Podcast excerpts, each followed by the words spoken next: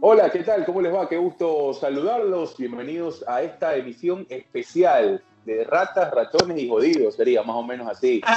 Eh, lo invitamos, qué gusto, qué gusto, qué gusto. Ahí salió, salió el nombre, no salió el nombre ahí eh, improvisado. Eh, como siempre, pues el gusto de acompañarlos en todas las plataformas digitales y también ahora en un formato, en un soporte también que tiene que ver con audiovisual. Vamos a estar en video también, así que qué gusto, qué gusto poderlos acompañar en este programa con mucho contenido electoral, si se quiere. Eh, después de lo que ha sucedido, pues, o lo que está sucediendo debido a la hora que estamos grabando eh, este, este programa. Así que un abrazo a todos de este lado, como siempre, Hugo La Verde. Eh, en este programa especial les presento al señor Ian. No les presento, ya lo conocen, ya tiene mucho más tiempo en el mundo podcast, ya tiene también YouTube, gente de cine. Bueno, aquí. Ha tenido, ha tenido harto. Harto, invitado, pues no. Claro, también puede participar en su proyecto también en su momento. Bueno, Hugo, estuvo, hablando de Last Dance, ¿no? ¿Cómo estás, Johan? Qué gusto, qué gusto saludarte. estoy muy bien, Hugo. Muchas gracias a ti, a Byron, por, por abrir este espacio. Eh, saludar a la gente que, nos escucha por parte de Ratas, Ratones y Blogueros. Eh, muy emocionado de estar aquí conversando con ustedes. Amigos a quienes no he visto desde hace mucho antes de que comience la pandemia. Con Hugo conversé en nuestro episodio de otro podcast sobre The Last Dance de Byron sabía muy poco hasta que lo escuché en su podcast, entonces eh, es un gusto estar acá. La verdad es que sí, hermano. ¿ah? Eh, déjeme saludar, pues ya que no me dieron el paso, déjeme saludar. entre, entre. No necesito presentación Byron Mosquera, señoras y señores. Eh, o sea, para, para nosotros vamos a ser jodidos, pero rateros, ¿no? Alguna cosa así. Y para. pero rateros. yo estoy jodido, pero no me he robado nada todavía. Eh, y claro, y el otro de ratas, ratones y, contentos, yo qué sé. eh, claro, hermano, o sea, nada, aquí presente, siguiendo en esta tradición oral de todos los lunes, tanto para el canal de Johan como para el podcast también de nosotros. Eh, y nada, pues comencemos una vez la vaina porque tenemos mucha tela que contar, hermano. O sea, esta nota Hoy estamos grabando hoy domingo, esto va a salir obviamente mañana lunes, ya se sabrán más o menos cómo, cómo irá la tendencia. No creo que mañana sepamos quién, quién sea ya el presidente. Yo creo que está, muy cerrada la hora, a, esta hora la última palabra de, de, la, de la directora, de la presidenta del CNE, es que vamos a tener recién estadísticas más o menos reales alrededor de las 7 de la noche. Eso es lo que, está y hay, que, hay que ver pues cuántos apagones hay que ver cuántos apagones va a haber y toda esa nota. O sea, tampoco. Ella, dice, esa huevada. Ella dice esa huevada, pero hay que ver cuántas llamadas va a recibir durante el día, durante la noche. Qué que se le va a meter en la oficina. O sea, realmente, realmente no, no, podemos, no podemos tener una certeza segura. Eh, claro, hablando de hackers, hoy salió Lavini, ¿no? Que es este supuesto hacker ruso, que en realidad no es un hacker ruso, pero que estuvo preso eh, durante el gobierno de Lenin, que todavía está esperando este, que su juicio preliminar termine.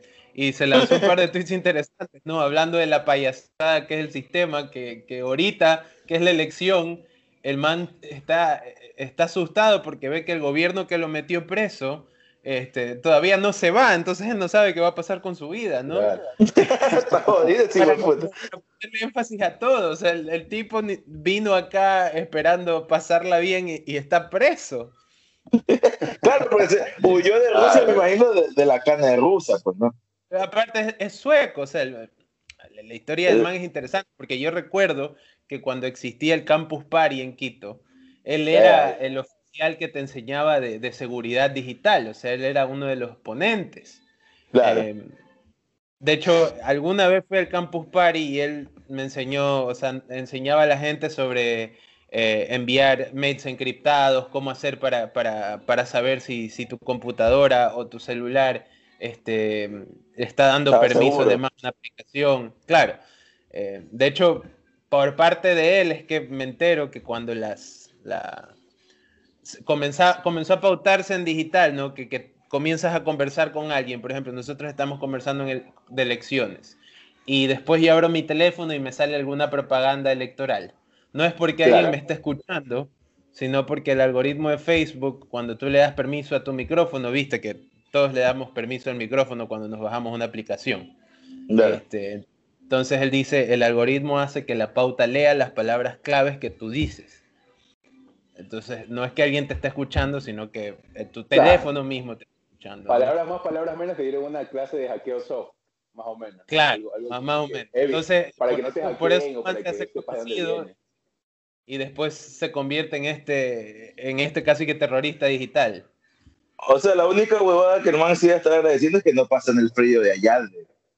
En una cana toda fría, o sea, el man estuvo en la cárcel 4, lo que yo, contaba de la cárcel 4 era que quieras, pero no pasar en una cana de Ecuador, pues lo que es Claro, o sea, olvida. Yo me el que tú quieras, pero en una cana de Ecuador, no.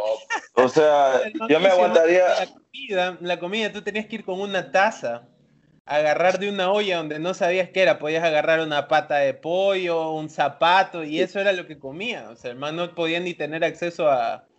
Claro, o sea, yo del mar le hubiera dicho que me manden a la cárcel de Dolón o a la cárcel de Salinas. Está cerca del mar, ¿no?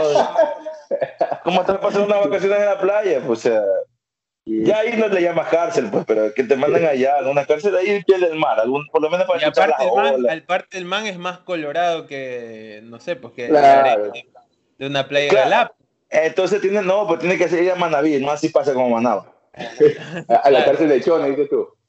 Claro, una cárcel, no, de Chone no, pues hermano, de hecho. Esa Chone, es una vaina así como de realismo mágico, o sea. No, no, no, no, Es un pueblo que está detenido en el tiempo. Yo estuve bastante eh, tiempo. Exactamente. O sea, yo la última vez que fui a Chone todavía. O sea, ¿tú te acuerdas cuando en la avenida Quito se ponían las vísceras así sobre la, sobre la vereda, ¿no? Y se las vendían, pues obviamente. Y ya con el sol, o sea, aparte que, que, en la avenida Quito, ahí en el centro de la ciudad de Guayaquil, tenía un olor característico y con las vistas ahí expuestas al sol canicular del mediodía, o sea, no sabía si estaban vendiendo víscera o tripita ya directamente cocinada. O, mierda, hermano, porque o la, la, tripa con la mierda adentro, porque la verdad es que, y, la verdad es que la última vez que fue hecho, que fue hace muchas, que más unos ocho años siquiera, era la misma huevada de ver Guayaquil eh, en, en, qué sé yo, en el 96, te estoy hablando, o sea. Lo que pasa es que, mira, no sé qué pasa con la ciudad.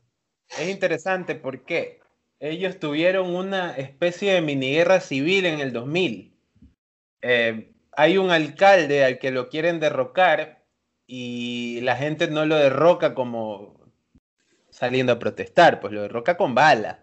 Entonces salió la gente ah, pues, a protestar, a sacarlo este man. En ese momento Chone estaba creciendo, digamos, de una manera mucho más urbana, o sea, habían edificaciones modernas y demás, que son las que siguen ahí. Eh, pero ¿qué estaba pasando? Este man estaba desviando fondos de una manera muy, digamos, muy frontal, ya, muy descarada. Entonces, ¿qué pasa? la gente sale... Ya era la primera opinión del correísmo, capaz. No, era, eso sí cristiano, pero... Este, Tú eras la misma pues loco. O sea. Entonces, ¿qué pasa con este man? Al man lo intentan matar en su casa. Entonces, ¿qué hace el man? Obviamente saca sus minions, ¿no? Entonces, mis minions Arma un toque de queda hasta las 8 de la noche. Eh, cualquiera que sale después de las 8 preso o, muerto, ¿no? Este, esto, está, esto de hecho lo encuentras en Hemeroteca del Universo. Hay un intercambio de ciudadanos y policías de, de, Chone. Y tú ahorita, o sea, el año pasado que estuve en Chone, tú todavía puedes ver las casas donde pasó esto, donde están los huecos de las balas. No, ¿en serio esa huevada? De hecho, de hecho, aquí tengo una bala. Están los huecos de las balas en las paredes, en los muros. yo pensé que ahorita que te, yo pensé que, ahorita que te, que te moviste y dices, de hecho aquí tengo una bala que es... Pero entonces, el collar, el collar. es como que se detiene el desarrollo, ¿no? Por o sea, o sea siendo, siendo retóricamente, hablando retóricamente, o sea, ya ves el hueco de la bala en la pared desde hace tantos años ya tú dices que ahí está detenido el tiempo, o sea. Claro, está, o sea, ya te das cuenta que no, que, que no hay mucho progreso. Pero si tú ves fotos o sea. de antes de eso, sí ves un pueblo que como que está sea, era urbanísticamente bonito, tenía muchos árboles, mucha, muy ligado al río que lo tenían ahí, pero ahora todo eso como que se detuvo. Claro, loco, usted lámpara, esa nota no, no sabía. Lo, bueno, es que este Johan también tiene harto tiempo para andar tapiando la vida política ajena. Eh, está bien, oye, está bien, está bien. Oye, pero no, pero ya, vamos, vamos a, a, donde las papas queman, pues ahorita, hermano. Tú ya fuiste a votar, tú estás allá en Babahoyo, me dijiste, ¿no? Sí, en Babahoyo estoy, yo voto acá. Bueno, a Babahoyo sí. En Babahoyo nunca, o sea, no, no tengo recuerdo si me he estacionado en algún momento en Babahoyo no sé si me queda alguna noche. Yo siempre como, ¿qué he pasado? No, yo estoy de afuera.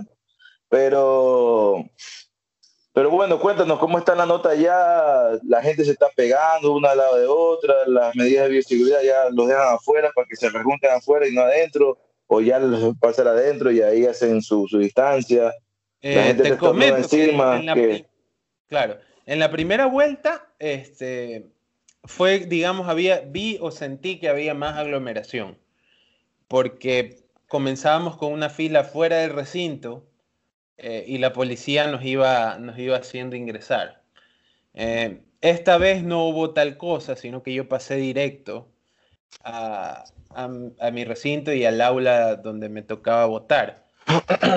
lo que sí, lo que sí caché una, diferencia también es que hay eh, mucha, menos, mucha menos gente y eso también se puede ver a que esta vez yo fui a votar más temprano que, la vez anterior y a eso también hay que agregarle que solo es una papeleta mientras que aquella vez eran tres papeletas, ¿no? Claro. Tenías la, la de presidentes con los 16 inservibles y... Dios mío. Y tenías la de Parlamento Andino, que la verdad, o sea, parlamentario andino sirve para darte un abrazo. Oye, hagamos un paréntesis ahí en Parlamento Andino. Sí, Bombaki en el Parlamento Andino, porque esa mujer ha estado. y Bombaki está en Estados Unidos de embajadora. Claro, ahí está embajadora. Ah, ya, porque esa ella, tiene, ella tiene, ella tiene, eh, eh, tiene 20 años trabajando para el gobierno. Claro, ella, claro porque. Ella, ella, se, lanza, se, lanza, para presidenta en 2003, me parece, o 2002. Ah. Pero bueno, en la misma elección de Lucio, eh, y con Lucio es que tiene como que su primer, eh, su primer, su primer intercambio como ministro de Relaciones Exteriores.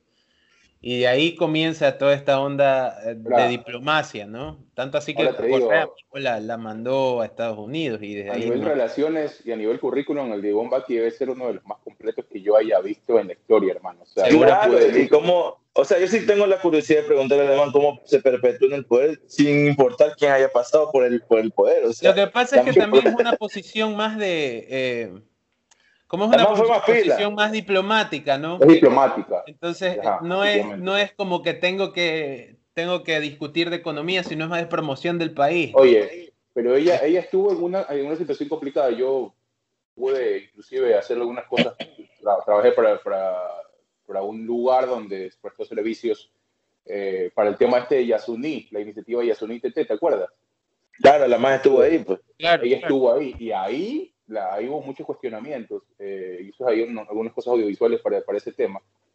Eh, pero loco, o sea, la verdad es que a nivel preparación y a nivel relaciones que ella tenía con mucha gente de afuera, jodido, jodido que le quiten el puesto. Después de ese tema de Yasuní fue que ella sale como embajadora y de ahí no ha vuelto. Desde ahí no, no, no, no ha, no ha, vuelto. Eh, no sé, hermano, yo lo, único que me, lo único que me acuerdo es que siempre vi la, papeleta del Parlamento andino y veía a Bombaki ahí. O sea, para mí ya es sinónimo Parlamento Andino Ecuatoriano y Bombaki. O sea, no sé.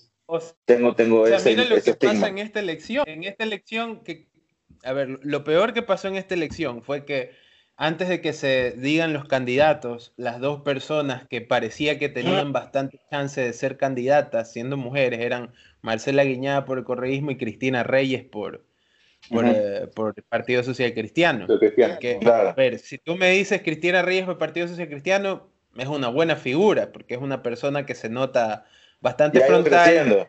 No ha tenido como que un escándalo al cual ligarla, es una persona que es culta, o sea, cumple con todos los requisitos como para lanzarse, aparte que tiene ese estilo social cristiano de encarar a la gente y de estar cabreada, parece que 24 horas al día. Entonces, digamos, tenía el carisma. ¿Y qué pasa? Las dos las mandan al Parlamento andino. Claro, pues. o sea, es que no quieren exponerla porque, bueno, Marcela o estaba bastante expuesta, ¿no? Que ya no pueden mandarla a la asamblea. a, Cristina. Exacto, exacto. Pero yo, o sea, sí considero ahí donde, o sea, creo que la mandan a, Cristina Reyes sobre todo para exponerla menos, porque, o sea, en algún momento la mamá va a llegar a ser candidata a la presidencia. Obviamente, no sé si va a ser presidente. Ese es el problema, que no la queda, porque Marcela Guiñaga sí se ha quemado bastante. O sea, ya está bien quemada. Ya está mucho más expuesta. Ya está bien, bien, manoseada políticamente hablando, ¿no? Lo que ha hecho el Partido Cristiano ha sido quemar a su gente y igual mantenerse en el poder. No Nebo tampoco es que es una figura fresca y mira cuánto tiempo estuvo. Entonces, eh, no sé. Claro, pero que... el, hecho, el hecho es que Nebot, o sea, antes, antes ya tenía una ya había estado creciendo en el Partido Social Cristiano y aparte ya tenía dos candidaturas a la presidencia. Entonces, cuando ya estuvo... Eh, eh, es la cuestión de, de, la temporalidad, pues otros tiempos. Exacto, eran otros tiempos. o sea, ahora un ejemplo y ya un sabes más. Cintia, hermano. Un ejemplo más bien Cintia. ¿Cuánto tiempo estuvo Cintia haciendo carrera por atrás y mira lo que es ahora? O sea, que yo creo que Cintia, yo creo que Cintia siempre... Es que yo creo que Cintia siempre aspiraba a eso. No, no o sea, como... te digo el Partido Social Cristiano no, no, es que, no, no, no, te, no es que te quema necesariamente, el Partido te da visibilidad durante mucho tiempo. No, no, yo no, yo no, yo no digo que el, el, Partido Social Cristiano queme a la gente, o cualquier partido queme a la gente. O sea, uno mismo se va quemando dependiendo a qué tema comienzas a, meterte, ¿me entiendes? O sea, si te comienzas a meter ya un tema candente y, y si tú tienes rabo de paja, lo más probable es que te van a sacar toda esa mierda. Pero si estás ahí no tienes todavía el rabo de paja suficiente, entonces yo sí veo necesario como que el partido te proteja y aparte si está, si está considerando el partido, te está considerando el partido como una futura eh, figura política que representa el partido. En este caso creo que Cristina Reyes y hay otro más, más, un más jovencito, que no me acuerdo ahorita se me fue el nombre, que son los dos como que están ahí tratando de, de, llevar la bandera del social, del social, cristian, del social cristiano, a, del social cristianismo, perdón, adelante, ¿no? Como para que el partido no pierda fuerza política. Y, o sea, yo creo que por lo menos Cristina Reyes, yo no la conozco en lo personal, lo está haciendo bastante bien porque se ha alejado de, esa vaina de los reinados de belleza y esas notas. Eh, la cagada y lo único que le puede hacer a la man es que, o sea, después de tanto tiempo no se ha convertido en una madre de familia. Y eso me parece igualmente estúpido, pero por ahí he escuchado algún correísta que dice, sí, pero ahí está, pues esa man quieren ponerla como presidente, no tiene ni siquiera, no está ni casada, no tiene ni, o sea, ¿qué tiene que ver eso? yo creo que ya ese discurso ya se va a morir, ya tiene que estar, si no se muere ahora, los próximos años, pero eso no, no tiene mucho. o sea, ya nos dimos cuenta que todo, todo hombre casado que lleva a la presidencia igual hacía mal. O sea, no, o sea, que claro, no tiene que, ver. Bueno, e, esto, esto es interesante también porque, por ejemplo, eh, una de, de, de, las cosas que se sabe, que, bueno, la verdad, te soy honesto, no la he reconfirmado 100%, pero suena bastante real. Es que eh, cuando Rodrigo Borja eh, se lanza a la presidencia en la campaña que gana, eh, Rodrigo Borja era ateo y no había hecho ningún sacramento. Estamos hablando de los ¿no? Entonces, ¿qué hace él? Hace los sacramentos todos y se toma una foto rezando en la iglesia en misa y ahí sube en las encuestas. Eh, entonces, ahorita digamos que lo de la madre familia en este momento es un poco como eso, no es algo que se va a morir, o sea, ya no interesa. Aunque, por ejemplo, en el correísmo una de las cosas que le criticaba a la derecha a Correa era eh, que nunca salía con su mujer, ¿no? Una idiotez de tamaño... o sea, aparte de que creo que fue, fue muy, muy bien eh, establecido el concepto de, o sea, no, de la divagación eh, de la orientación sexual de Correa y de Patiño, o sea. Claro, claro, fue, fue un, una de esas herramientas que se divulgó hartísimo, ¿no? A pesar de, no tener ningún tipo de importancia ni relevancia. Pero este, la la política, pues hermano, en corto es culpable eso. Es una. Pero yo, yo espero que se muera pronto ese, ese tipo de debate, porque la verdad es que no sirve para nada, ¿no? porque ya ni siquiera es gracioso, ya no es. Claro, que se muera, no creo, pero... El problema es que tú no pones el televisor en la cocina y, eso, y ese, es tu, ese es tu problema. El tema, es que uno lo vaya descartando al momento de llevarlos a plataformas de discusión, ¿me entiendes? Pero de ahí a que se muera eso en la calle va a seguir vigente, hermano. O sea, y no es por subestimar, pero, pero tiene que ver con la forma en que, en que se jode, en que la gente eh, busca opciones o busca argumentos, entre comillas, para descalificar o para ponerle como elegible a cierta persona o unidad política. Es una cojudez que para mí la verdad nunca se va a acabar. ¿Por qué? Porque del otro lado tienes a gente reforzando estereotipos y reforzando eh, argumentos que son totalmente ya perdidos para la época. Entonces creo yo que se debe acabar en función de llevarlos a temas de, llevarlos a, espacios de discusión, sí, pero de ahí a que, a que se muera es medio jodido. Yo tampoco, no creo, la farándula política tiene que vivir, hermano. Si no, no, no ¿cómo nos divertimos nosotros?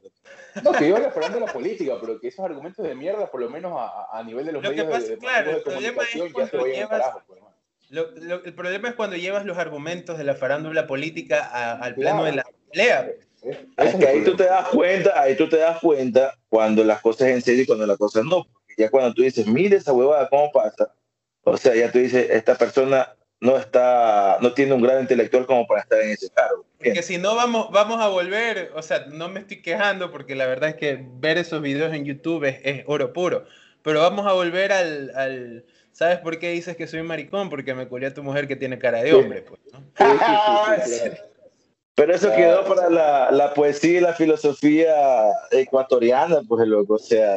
Lo peor es Viván fue a creo que hace dos meses, ¿no? A Marcelo Dotti, ¿no? A Marcelo Dotti. Ah, y el man se lanza una joya más misógina, pero así rompe con cualquier cosa. Es una, una cosa tremenda. Ese señor ah. debería estar ya en un geriátrico, no, no, en, no en, medios públicos, hermano. Sí, el más geriátrico y, el otro más, y el, y el del ático debe estar en psiquiatra.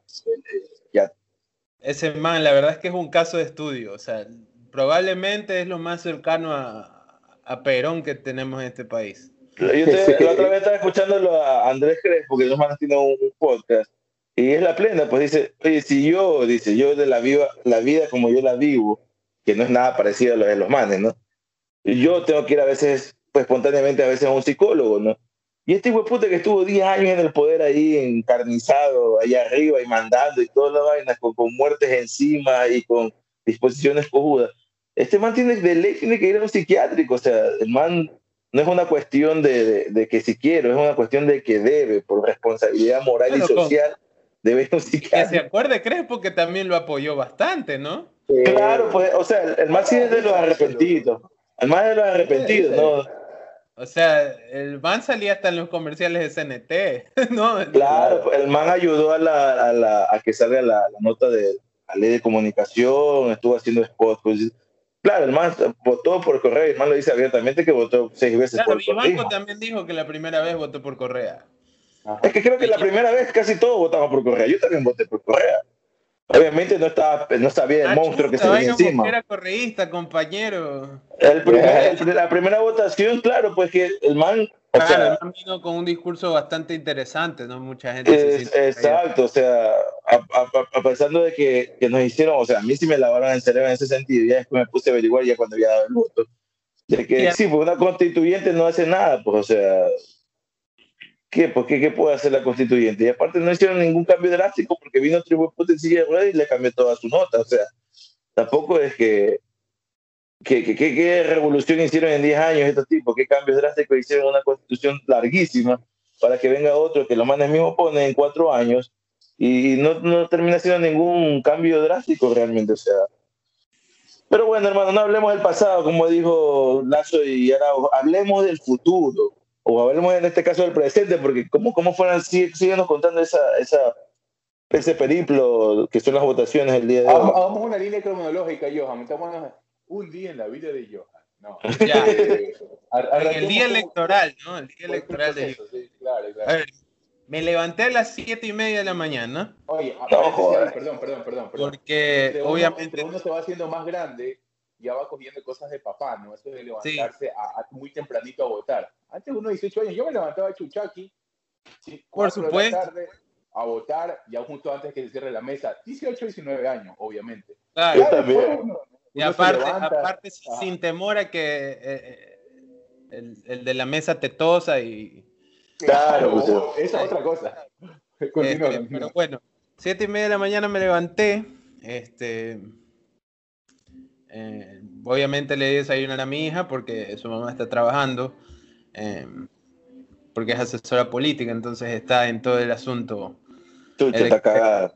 Claro, entonces este, yo me vine con mi hija donde mi mamá, este, le di de comer, em, la vestí, me vestí yo, arreglamos nuestras cosas y nos fuimos a votar en mi recinto electoral. ¿Tú te casaste ya, hermano? Vivo en pecado. Ah, vive en concubinato, ya, ya. Esa pregunta de tía Vinguera? esa pregunta impertinente? Eso es periodismo de calidad, hermano, disculpa. No, no, me, no me invitaron porque quería saber si era así con la nota. Puta, pues. Pregunta, pregunta de 100 reuniones. No, no, no hubo ninguna ceremonia. Pues. felices en pecado. Este, ah, ya, está bien. Eso es, eso es bonito. Claro. Bueno, llegué a mi recinto electoral y mi primer temor era que me toque hacer una fila como la que me tocó hacer en la primera vuelta, que no estuvo bonita porque hacía bastante sol. El clima ayudó, eso fue como ya a las 8 y 15, ¿no? Eh, no hubo fila, entré de golpe de una, me tocó una, mesa distinta a la anterior. Eh, en la primera vuelta me tocó la mesa 43 y esta vez me tocó la 41. Eh, no sé si eso se debe a que hay menor cantidad de votantes o algún otro factor que desconozco. Se murieron eh, una tracajada de gente. Se, ha muerto mucha gente por sí, pues. sospecha. Este, pero bueno, eh, ingresé, este, buscaron mi nombre, me dieron, me dieron la papeleta, marqué por quien tenía que votar, por quien quería votar, dejé la papeleta ahí y agarré mi, certificado de votación, lo emplastifiqué con el primero que me ofreció hacerlo por 25 centavos. Pero no, en la primera vuelta no hubo los emplastificadores afuera, sí. Sí, yo sí, yo sí, yo sí tuve. De hecho, fue con la misma persona. Eh, se decía que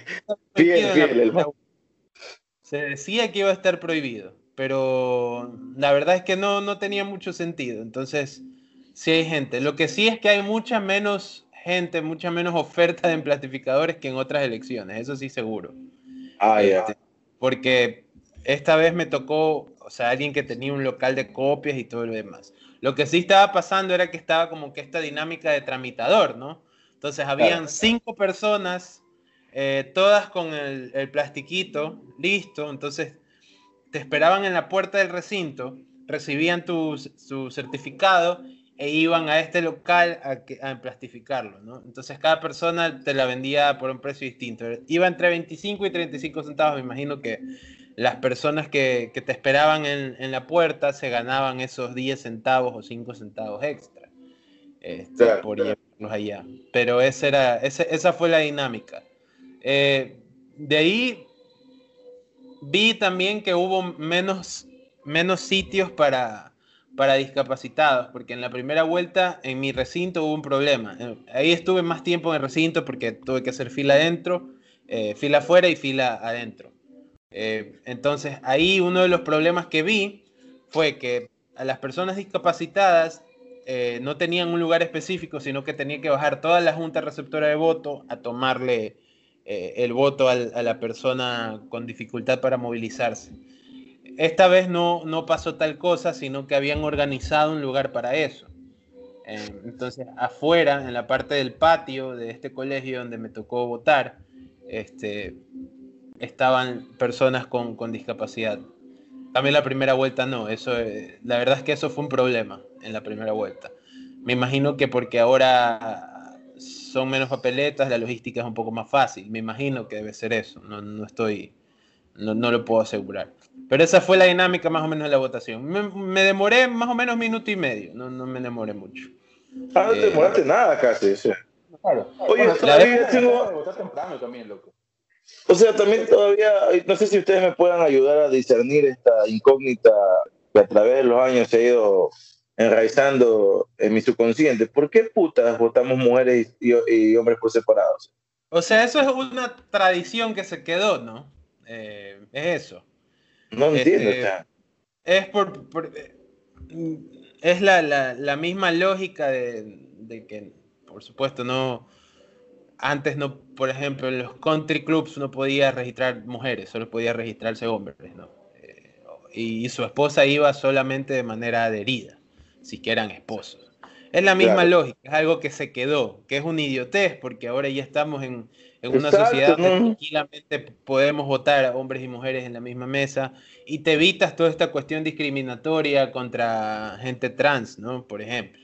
Porque pasó en la primera vuelta que una persona trans tuvo que votar, una mujer trans tuvo que votar en, en la mesa para hombres y este idiota que nunca salió el nombre a la luz no le quería dar no era la no era no era hombre no no pues también te evita te evita o sea se evita la persona trans o sea, vivimos una sociedad bien machista claro. En Ecuador. Entonces ya, te, evita los silbidos y el estamos, tienes una fila y una mesa para todas todos y todes. Pero claro pues, ya está. o sea yo creo que hasta por logística es mucho más fácil. Claro, claro, totalmente. Justamente creo que Diego Arcos hizo esa pregunta hoy porque él está reportando, él está en mesa. Entonces está haciendo de, su Twitter una, narrativa interesante, en la primera vuelta también. Entonces está posteando todos los detalles de, su mesa. No, no he tenido chance de entrar a Twitter. Sí, cuando te, te llamé, pues ya está, recién abrí los ojos. Y eso fue porque estoy durmiendo, estoy durmiendo aquí con mi novia y me dio un mandotazo en la cara y traté de ver el celular lo primero para. Bien Viviana ahí, ¿no? Sí, ahí se acabo de despertar, sí. Este. La verdad es que sí, y, y, por eso estamos grabando también temprano, porque como están pocos días aquí, pues, tenemos que salir a pasear. Entonces. Claro, people problems. Eh, sí, claro, pues tú, tú sabes que, que que hay que ir a, gastar dinero, mijo. O sea, Entonces, ¿ustedes nunca consideraron votar allá? A ver, sí, la verdad que sí. Un problema logístico. Nosotros, nosotros, hicimos un acercamiento, bueno, Byron lo hizo para, para, una, este, para una nota audiovisual para un medio en Ecuador. Hizo el acercamiento con este, la, la representante de cuál sería la, la cónsul, ¿no? Eh, sí. Acá en Los Ángeles. Eh, fuimos, Byron hizo una entrevista, yo lo acompañé, estuve apoyándolo ahí pero había por un tema de eh, proceso de inscripción, que, del cual obviamente no teníamos mucho conocimiento, que no pudimos. A mí me hubiera gustado votar eh, acá, pero tenías que hacerlo, por ejemplo, tenías que empadronarte eh, acá en Los Ángeles en el mes de junio. Ah, Entonces había, ya estábamos totalmente fuera de rango y no había posibilidad. acá se pone, al menos acá en el, en el, en el condado de Los Ángeles, se pone un número interesante, ¿no? Hay más de cerca de 150 mil personas que, que, votan entre San Francisco, eh, acá en Los Ángeles y todo el estado. Así que. Eh, sí, claro, y está dividido en dos. Está dividido, en California está dividido en dos. La, la, o sea, aquí el, el, de Los Ángeles es el más grande. Ah. Y hay otro en San Francisco, que es uno de, ah, California es, uno de los estados. Primero que es el estado más poblado de este país. Y segundo, y segundo es el, el segundo estado más grande de los Estados Unidos. Entonces, y sí, yo no sabía, cuando yo le hice la entrevista a, la cónsul, eh, no sabía que había tantos ecuatorianos acá. Yo pensé que éramos Hugo y yo, Julio, Verónica. Solo los que estaban en ese departamento. y, cuatro, y cuatro gatos más, claro, porque... ¿Cómo es el ego, no? ¿Cómo es el ego que te hace pensar no, No es eso. No es, no es el ego, es el hecho de que aquí en California hay, pero hermano, muchísimo mexicano claro, con, decirte, con, decirte que, con decirte que hay, claro, o sea, por decirte que, que, que hay partes del centro de Los Ángeles que parecen México, no parecen Estados Unidos. Ya. Entonces. Se nos fue Hugo, lo perdimos. ¿Qué pasó con este man? No sé, hermano. Ahí hasta que de nuevo. Entonces, yo, yo sí decía, o sea, ecuatorianos, de haber, o sea, de ley, no, no es de ley, o sea, de, hay ecuatorianos, más ecuatorianos del lado de la costa este, hablando de Nueva York precisamente, New Jersey y, la Florida, ¿no? La Florida. Eh, o sea, en la Florida hay bastante ecuatoriano. Em, te cuento rapidito una experiencia. No he ido dos veces a la Florida y una vez fui a Nueva York. Este, mi, mi, mamá tiene dos primas mayores, ¿no? Que que son, digamos, son sus primas de la familia que se casaron tarde, digamos, ¿ya? Tenían alrededor de 50 años. Entonces una de ellas vive en Carolina del Norte. Bueno, se casaron a esa edad, ahorita ya están mayores. Ella vive en Carolina del Norte, ¿no? Tuvo la suerte de casarse con un veterano eh, jubilado de la Ford. Este, entonces imagínate lo, que eso representa. Y este, entonces ahí me di cuenta que hay una variedad de comunidades ecuatorianas en Estados Unidos. Claro, Porque no, es solamente la clásica historia migrante, sino hay distintas como que maneras. Igual en Nueva York, ¿no? Tengo un amigo que vive en New Jersey y tengo un familiar que vive en, Queens. Entonces esa cosa va, uno se va, se, va entendiendo de cómo funcionan las dinámicas de los migrantes. Entonces no me sorprende que hayan 150 mil este, ecuatorianos en California. O sea, a mí se me sorprendió porque la verdad es que desde que he venido para acá, muy poco he topado con algún ecuatoriano. Muy poco, muy poco. O sea, por lo general siempre son de la mayoría de México, Guatemala, Honduras, Nicaragua, eso ya Se debe también a la densidad poblacional, ¿no? De, la chance de que te encuentres con ecuatorianos y son. Y, en cambio, en cambio cuando yo hace años, en 2017 creo que fue la primera vez que vine acá a este país de turismo y, obviamente quería conocer Nueva York porque yo tengo familia en Nueva York. Eh, y, en un momento, eh, bueno, yo vivía en Queens en un barrio que se llama Sunnyside, y está muy cerca de Astoria, del Flushing. Entonces, caminaba unas, qué sé yo, unas 10 cuadras más allá y había una área súper comercial y entonces queríamos desayunar con, con mi enamorada y resulta que desayunamos algo latino, pero me decían, ah, ustedes son ecuatorianos, me dijo la, la, la mesera, dice, Acá más adelante, dos cuadras más allá, hay una comunidad ecuatoriana, o sea, hay comunidad ecuatoriana, o sea, como, entendí como que es un gueto, así, ¿no? Entonces, y sí, es verdad, ya después pasamos por ahí, es verdad, hay casi todo de Ecuador, y en otra parte de, de Queens hay otra comunidad muy grande de colombianos, por Y así hay muchas comunidades en Nueva York, y Nueva York creo que está conformada eh, por ese tipo de comunidades, o sea, en Nueva York hay mucha clase de, eh, de, hay, mucha más variedad de nacionalidades. Por ejemplo, hoy viendo los, los resultados preliminares, los que ya van, eh, me enteré que hay una comunidad de ecuatorianos en Canberra, ¿no? Eh, pues, en Australia. Hay, sí. Y bueno, en ese recinto particular, en esa mesa, subieron el acta, ¿no? Entonces eran 20 ecuatorianos, de los cuales 19 votaron por Lazo y uno por Arauz. Este, entonces me dijo, chuta, bueno, obviamente si viven en Australia, este, la tendencia se, comprende un poco, ¿no? Eh, pero sí es uno de los lugares donde yo pensé que no, no, no habían ecuatorianos. O no, no existirían. No, o sea, exactamente. O sea, oye, ahorita desasnemos a la gente de Canberra, es la capital de Australia, no Sydney, por si acaso. Claro. Eh, entonces, pero, o sea, sí, no, no saben. Por ejemplo, nosotros nos escuchan en Israel, hermano. En Israel. Así me dice Hugo, no sé si me esté mintiendo. No, me o sea, la, verdad es que cuando, cuando yo he revisado la data de Spotify, sí salen locaciones bastante este, interesantes. Por ejemplo, a mí me ha salido Uzbekistán. sí, en Uzbekistán. Pero te, te, quedas perplejo porque aquí debe ser algún ecuatoriano, ¿no? Ha habido de nostalgia de su país que escucha a gente hablando como, como él quisiera escuchar. Claro, o sea, por ejemplo, yo tengo, ustedes se conocen a Lejín. Claro, Lejín Payares.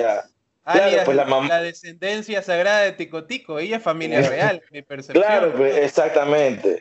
La, man, la, mamá de, la mamá de la man estuvo un tiempo viviendo en Kirguistán. Yo no sabía ese país que existía gracias a Lejín. y claro, imagina, imagínate que, que, alguien te está escuchando en Kirguistán, un país que no, no sabes que, existe, y dice, Dios mío, ¿quién está allá? Sí, sí hay una ecuatoriana, ¿no? De por medio. Y a veces son accidentales las, la, o sea, las cuestiones que te llevan a un país. o sea, yo me imagino que en Israel, yo decía, bueno, no están escuchando Israel, por ejemplo, conocimos a alguien que vivía en Israel, un ecuatoriano, hace tiempo y ahora por ahora vive acá en, Estados Unidos. Claro, pero fue simple, circunstancial, circunstancial la, situación de ella. Pero ya no vive ahí, pues, o sea, entonces, ¿quién nos, ¿quién nos estará escuchando? Y lo más raro, me dijo la semana pasada, es que aumentó un 3% de personas en Israel que nos están escuchando. seguramente. Yo, yo siempre, yo me imaginé, o sea, imagínate que éramos un caso de estudio, alguien esté estudiando español allá y decir, mira, hay que escucharlo a estos tipos para que aprendan español. No pues. Hermano, yo sí, yo sí me creo totalmente académico. Disculpa. Sí. Sobre o sea, Claro. Disculpa decir, mire, imagínense hablar un español con estilo neutro, escúchenlo en ese par de manes y, ustedes pueden hablar español en estilo neutro escuchándolo a ellos. Claro, y alguna, alguna, saca la silla que voy a salir. O, claro, algo así. Pues, ya, baja para abajo, sube para arriba, entra para adentro, sale para afuera, claro. Okay, y creo que se queda, el que recién está aprendiendo español. Claro, pues. algunos, datos, o sea, obviamente ya entrando, si puede ser lo más, eh, puede decir, este, descriptivo posible, pues sería chévere. queda la conversación, ¿no? no, no, no, en el tema es que sabe que... El tema es así, hermano, así en la mañana.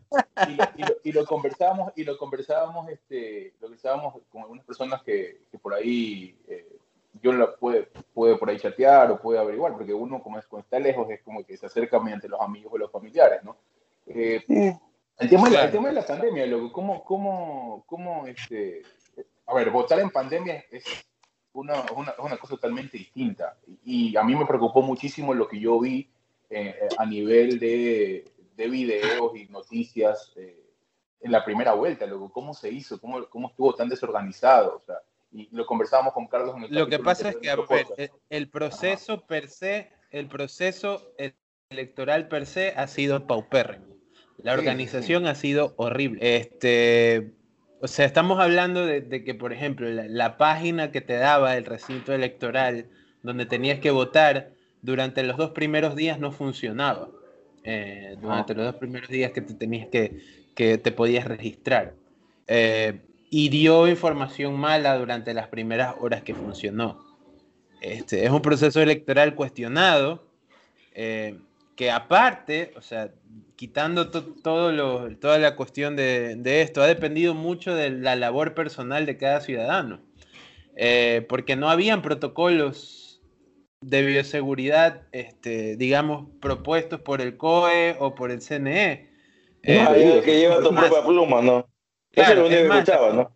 Incluso esa sugerencia no nace del CNE, sino que nace de iniciativa ciudadana que después el CNE adopta. Entonces, Eh, es algo así. Y después, bueno, lo que pasó con los resultados de la primera vuelta, que era vergonzoso totalmente, ¿no? Que primero te dan el resultado del conteo rápido en el que te dicen que va, va ganando Yaku para que después se revierta después de una semana la cuestión. O sea, todo el proceso la verdad es que ha sido bien desastroso. La verdad es que bien desastroso. Mira que a Juan Pablo Pozo por mucho menos la gente lo insultaba en el estadio, ¿no? Este, y este CNE va a salir libre porque, por supuesto, todos los que están ahí tienen, tienen su padrino fuerte en cualquier, en A o B partido. Pero bueno, sido, sí, bueno, eso te iba a decir, porque yo lo, lo que vi realmente, o sea, uno se preocupa, ¿por qué? Porque, eh, bueno, por la familia, imagínate, claro. Pero mira, que más, mira, a mí no me preocupa tanto la elección per se, o sea, lo que pueda pasar en la elección, porque yo a la, a la gente, a la gente la vi eh, la vi como que precavida, ¿no? Con alcohol en ah, mano, en mano. A mí lo que me preocupa es la campaña, porque durante la campaña hubo aglomeraciones de todos los partidos. Este, o sea, tú veías que poco y más eh, en, la, en, 9 de octubre casi que se saludaban tosiéndose a la cara para decirse vota por este, vota por aquel. Este, algunos sin mascarilla. Eh, hubo el famoso, bueno, el famoso meeting de Yaku, que la verdad hubo, bastante gente en Guayaquil, más de lo que normalmente se esperaba. Este, incluyó a personas que desde una tarima estaban hablando sin mascarilla. Entonces, a mí sí me preocupa más lo que fue la campaña que el día de la elección. El día de la elección es solamente eh, como ya te dije, te demoras un minuto y medio. Muy poco probable que, te, contagies ahí. Eh, muy poco probable, a menos que estés en mesa con alguien expuesto, con alguien contagiado, aunque incluso los miembros de mesa están separados por una distancia considerable. Em, el problema ahí para mí fue la campaña, porque la verdad es que la campaña no se cuidaron. No hicieron nada por promover normas de bioseguridad. Eh, mucha gente estaba junta, hubo multitudes, causaron tráfico, o sea, una cosa es decirlo, otra cosa es que hayan percibido cómo estuvo Guayaquil durante la campaña, primera y segunda vuelta. Es que el proceso eleccionario per se es bien precario, siempre ha sido precario. Exacto. En, exacto. cualquier ciudad del Ecuador, siempre ha sido así. Exacto. Y ahora preocupa muchísimo más. Y lo que hablábamos, ahí se me, se me quedó un poco, era que en el capítulo anterior hablábamos con Carlos de que puta, o sea, te ponen una, una, una serie de medidas medias, medias a la rápida, medias al ver que los números están por, la, Claro, por totalmente improvisadas. ya, to- to- totalmente improvisado para que después te suelten hoy, sin ningún tipo de medida, como tú lo dices, con iniciativa gubernamental, oficial, o pongan el nombre que ustedes quieran. Te sueltan a la calle para que vayas a votar. ¿De qué carajo te sirvió que te guardes o que tomes todas las precauciones?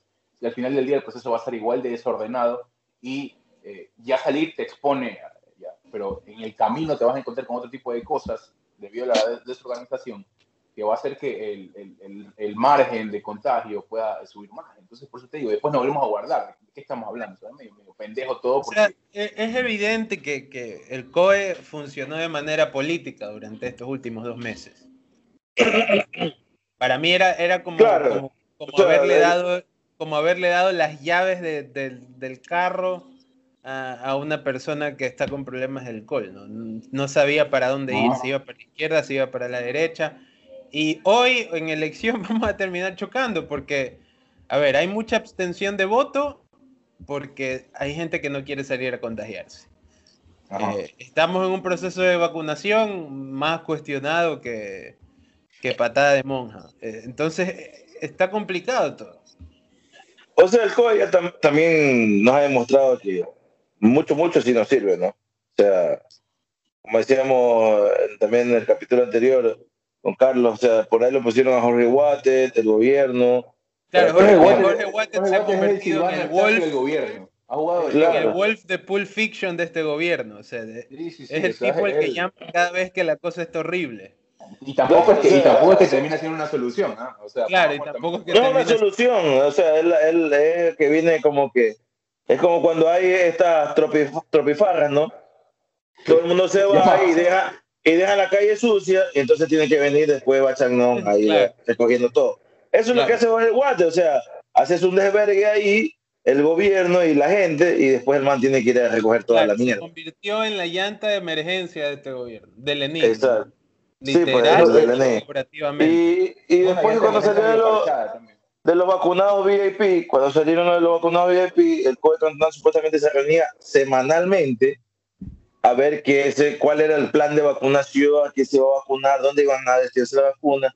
Y resulta que nos dimos cuenta que era mentira, pues, o sea, se reunían los manes capaz a conversar sobre sus vidas, pero hacer esa huevada no se Oye, sigue. loco.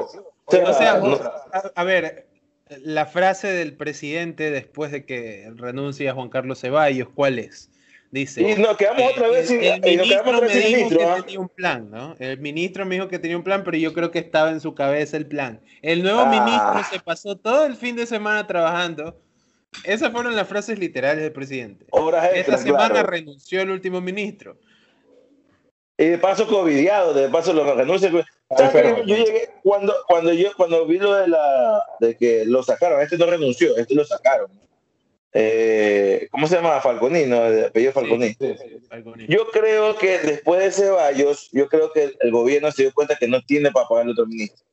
Entonces, cuando firma para pagar otro ministro, ¿me entiendes? Entonces, le da menos de 30 días y creo que en el, en el contrato, si usted llega a pasar los 30 días, se le va a pagar. Antes de los 30 días no se le va a reconocer O absolutamente sea, que nada. ya no tiene 30 días, pues tiene menos, tiene 45. Eh, ¿Cuándo? Y ¿Cuál? aparte, porque hasta que se posesione, pero es- ese no es Claro, el problema. o sea, La- la no, pues yo digo, o sea, ya, ya los manes firman y entonces ya el gobierno dice, no, hay que darle baja a este man porque después ya va a pasar los 30 y se nos va a cobrar. Entonces ya, ya el, sácalo ese man. el problema, el problema que yo veo que está un poco más, más grave es que no vamos a avanzar en el plan de vacunación. No, No, yo pues, siento- Y eso, ey, y eso te iba a decir, Porque, loco. o por sea, ejemplo- ahorita, ahorita todo es elecciones. Perdón que te interrumpa, ahorita todo es elecciones. exacto. Pero acaba de Incluso un para cuestiones laborales, o sea, hay gente que está parada, que no se quiere mover porque Sí. no sabe quién va a ganar. Eso te iba a decir. O sea, ahorita todo es elecciones, pero acaba de llegar un lote importante de vacunas. ¿ah? Claro. Son, son, en teoría, pues hay que ver si se va a la dinastía de los que están en el gobierno o en serio se lo va a la vaina, o sea, no, no, hay que despreocuparse porque mientras todo el mundo anda hablando de Lazo y de Arauz, esas vacunas se pueden estar repartiendo ya desde ahorita, pues, hermano, que es lo que va, o sea, probablemente va a suceder. Oh, hay gente que no está escuchando, olvídense esa vacuna, ya esa vacuna. No, no, o sea, no, no, ya, ya. es que, es que, no es tengo fácil hablar privilegio y ya estar vacunado, pues no, oligarcas. Yo me, yo me vacuné recién este jueves, o sea, y ya aquí se estaban vacunando desde qué, pues, desde el mes de enero comenzaron las vacunas. Claro, enero y febrero comenzaron. Ya, o sea, sí, o sea, pero es que, es que o sea, no, eh, entiendo, entiendo el, punto que tú vas, Byron, y, es cómo funciona, cómo es la dinámica de, o cómo ha sido la dinámica de. Esta la cosa es que no debería, ¿no? Creo que es la el cosa es que, no debería, y la cosa es que ya, ya, se, ya se llevaron ese lote, ese, lote, ese lote menor, entre comillas, que ahorita en pandemia nada es menor, ojo. Eh, ya sea una o sea 20 mil, no, nada es menor. Así es. Eh, ya, pues loco, ya son, son 700 mil. Hermano, ya se repartir no es suficiente. Pues ya que, si es que no puede la gente, si es que no puede ningún ninguna autoridad oficial. Puta, no sé, loco, hay, tiene que organizar, tiene que haber alguna organización civil oh, para... Oh, ¿Qué, siento que está pasando, no? Que es que nos hemos convertido como ciudadanos en, en analizadores pasivos, ¿no? Eh, no, no, no, tomamos acción, es decir, vemos las noticias, las recibimos, nos indignamos, pero nadie toma acción. Y eso se puede ver, puede, ver con, puede ver con el miedo a salir, pero yo siento que la gente que sale, la gente que sí se arriesga a protestar, eh, lo está haciendo en vano porque nadie acompaña. Eh, las únicas personas que salieron a protestar fueron los estudiantes eh, cuando, cuando mencionaron la, la, reducción de presupuesto en las universidades públicas y los grupos feministas que acompañaron a esos estudiantes ahorita en qué estamos? Ahorita estamos a punto de entrar en una recesión porque evidentemente tenemos una crisis. Salió, esta semana escuché al, al, a, un analista financiero en el programa de Jimmy Jairal a decir que el Ministerio de Salud le habían reducido el presupuesto en el 2020, que eso es algo que ya se sabía, pero que incluso con ese presupuesto reducido quedaron a favor, es decir, ahorraron, es decir, ni de lo poco gastaron realmente en la emergencia. Y lo que gastaron fue, entonces, bueno, está, pues, ¿no? Entonces, e, eso de ahí te indigna, pero yo veo que la sociedad civil no se está moviendo. Y eso para mí... Pues no, no. Eh, o sea, que los ecuatorianos siempre tenemos la, la, mala costumbre de que nos den todo hecho. O sea, no digo todo, pero, pero, es el denominador común del, del, del, pueblo. Pero no, no, no es que crean, o sea, a ti a, ustedes dos y, a la gente que nos está escuchando, no es que me quiera hacer el chistoso diciendo que te olvides de las 700.000 vacunas que... No, no, no, no es, no es que lo esté haciendo de una manera desalmada, es en serio, porque no solamente en el caso de vacunación, que ha, terminado siendo, eh, estaba metiéndose en la bolsa de, todos los problemas comunes que tenga el Ecuador, eh, y no debería ser así, porque es una cuestión, una crisis única, no solo en Ecuador, sino en el mundo que ha pasado y que está pasando pero es que la gente, los empresarios, el sector agrícola, el sector, cualquier tipo de sector, ahorita está en, en stand-by, están esperando, y, incluso está llegado a escuchar de que nadie quiere contratar a nadie hasta que no sepamos qué va a pasar el día de mañana. ¿Ya? Porque si gana. hay reportes realmente preocupantes, ¿no? De gente que pedía que le tomen foto de la papeleta si querían mantener su trabajo exactamente, ese tipo de cosas. Pero, o sea, y, la, la, noción que tengo al a partir de escuchar o, o, ver este tipo de, de, situaciones es que nadie va a mover nada. O sea, las 700 mil vacunas que tú dices que llegaron, capaz que de esas 700 mil vacunas que llegaron, Araujo Lazo, el que llegue al poder, les va a quedar, me imagino yo, unas 500 mil, y esto estoy haciendo mucho. No, cuando lleguen a tener el reporte total de lo que quedó, eh, capaz le va a llegar así, y así te lo van a exponer, y capaz te van a exponer menos para que ellos quedarse como otro rey. ¿Ya? Porque también los empresarios no quieren contratar a nadie hasta ver qué pasa. Si gana Laos, no se van a arriesgar a contratar a nadie más, van a, mantener, a tratar de mantener lo que tienen. ¿no? Y si, gana Lazo, y, si, y si gana Lazo, y si se gana Lazo, van a abocarse a contratar de más. No, tampoco así. Yo lo que siento es que ahí sí se van a dar como que la chance de ver, a contratar a alguien más, a, ver qué se puede hacer, porque ya es una política que no se ha vivido todavía en el país y a darle la, el beneficio de la duda, ¿no? En teoría, eh, lo que, lo que, en teoría lo que va a hacer Lazo es facilitar a los empresarios eh, Exactamente. La, cuestión laboral, ¿no? Que, que, eso es con lo que eso implica para los trabajadores también, pero eso, eso es eh, otra cosa. Entonces, ah, por, eso, por, eso, por eso es que lo digo, o sea, ahorita todo está en stand-by, Ecuador está en stand-by, y a partir de aquí a dos, tres días que sabemos quién será el presidente, la economía o se mantiene o se va para atrás o la economía comienza a salir un poquito más adelante. Y en la Quiero también, porque sobre, ya... sobre la percepción, ustedes que están afuera, vivieron toda esta campaña desde afuera. Entonces seguramente no vieron las cuestiones más escabrosas, o capaz sí, ¿no? Pero, ¿qué percepción tienen ustedes de los dos candidatos? Bueno, el Lazo un poco la vivieron más porque estaban acá desde la primera vez que se lanzó. Pero, por ejemplo, ¿qué percepción tienen ahorita de los dos candidatos? Oh, por ejemplo, obviamente a Lazo yo le cuestiono mucho ese, ese volantazo que pegó respecto a los derechos de los LGBTI, ¿no? Que le pegó ahora en segunda vuelta para, para ganar votos. Pero sobre todo de Arauz, porque este es el nuevo. ¿Qué percepción tienen? Yo, eh, la verdad es que desde el día uno en que vi que un partido que se ha caracterizado por tener una figura política, cuestionen lo que ustedes quieran, pero Correa como figura política es una figura, una figura muy fuerte, eh, que se ha ido desgastando en el tiempo, obviamente, eh, producto a esa permanencia ya, eh, si se quiere, patológica que quiere, quiere llegar, quiere, a la que quiere alcanzar, ¿no? porque está todo manejando con, con hilos y todo.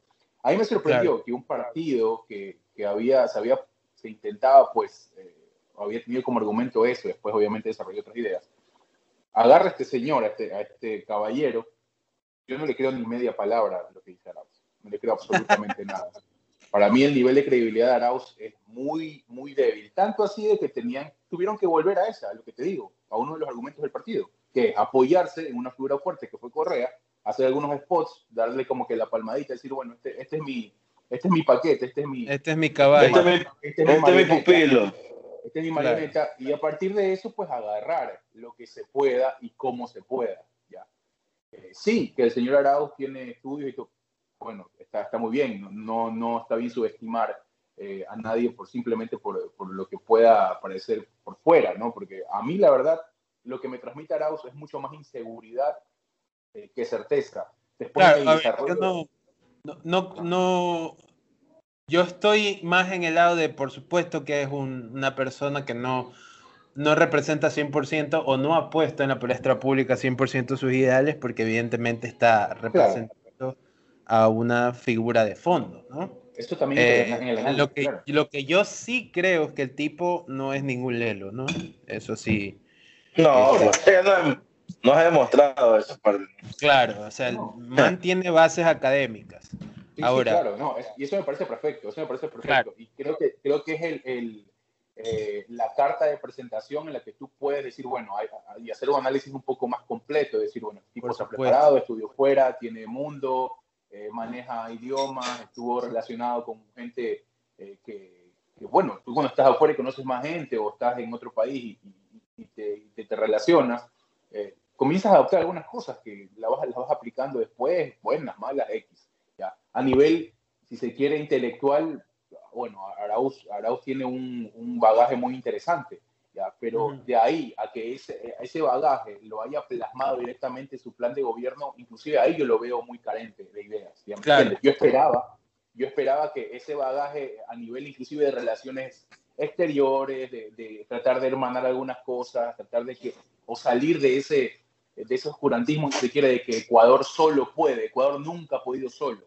O sea, no ahora ni antes. Ecuador nunca ha podido solo. Siempre necesitó y siempre vamos a necesitar de ayuda afuera, ¿me entiendes? Por, por todo lo que implica esto, ¿no? Porque no, no, o sea, no, no, somos eso que nos han querido vender. O sea, no, no somos eso que, que, creemos que somos, ¿no?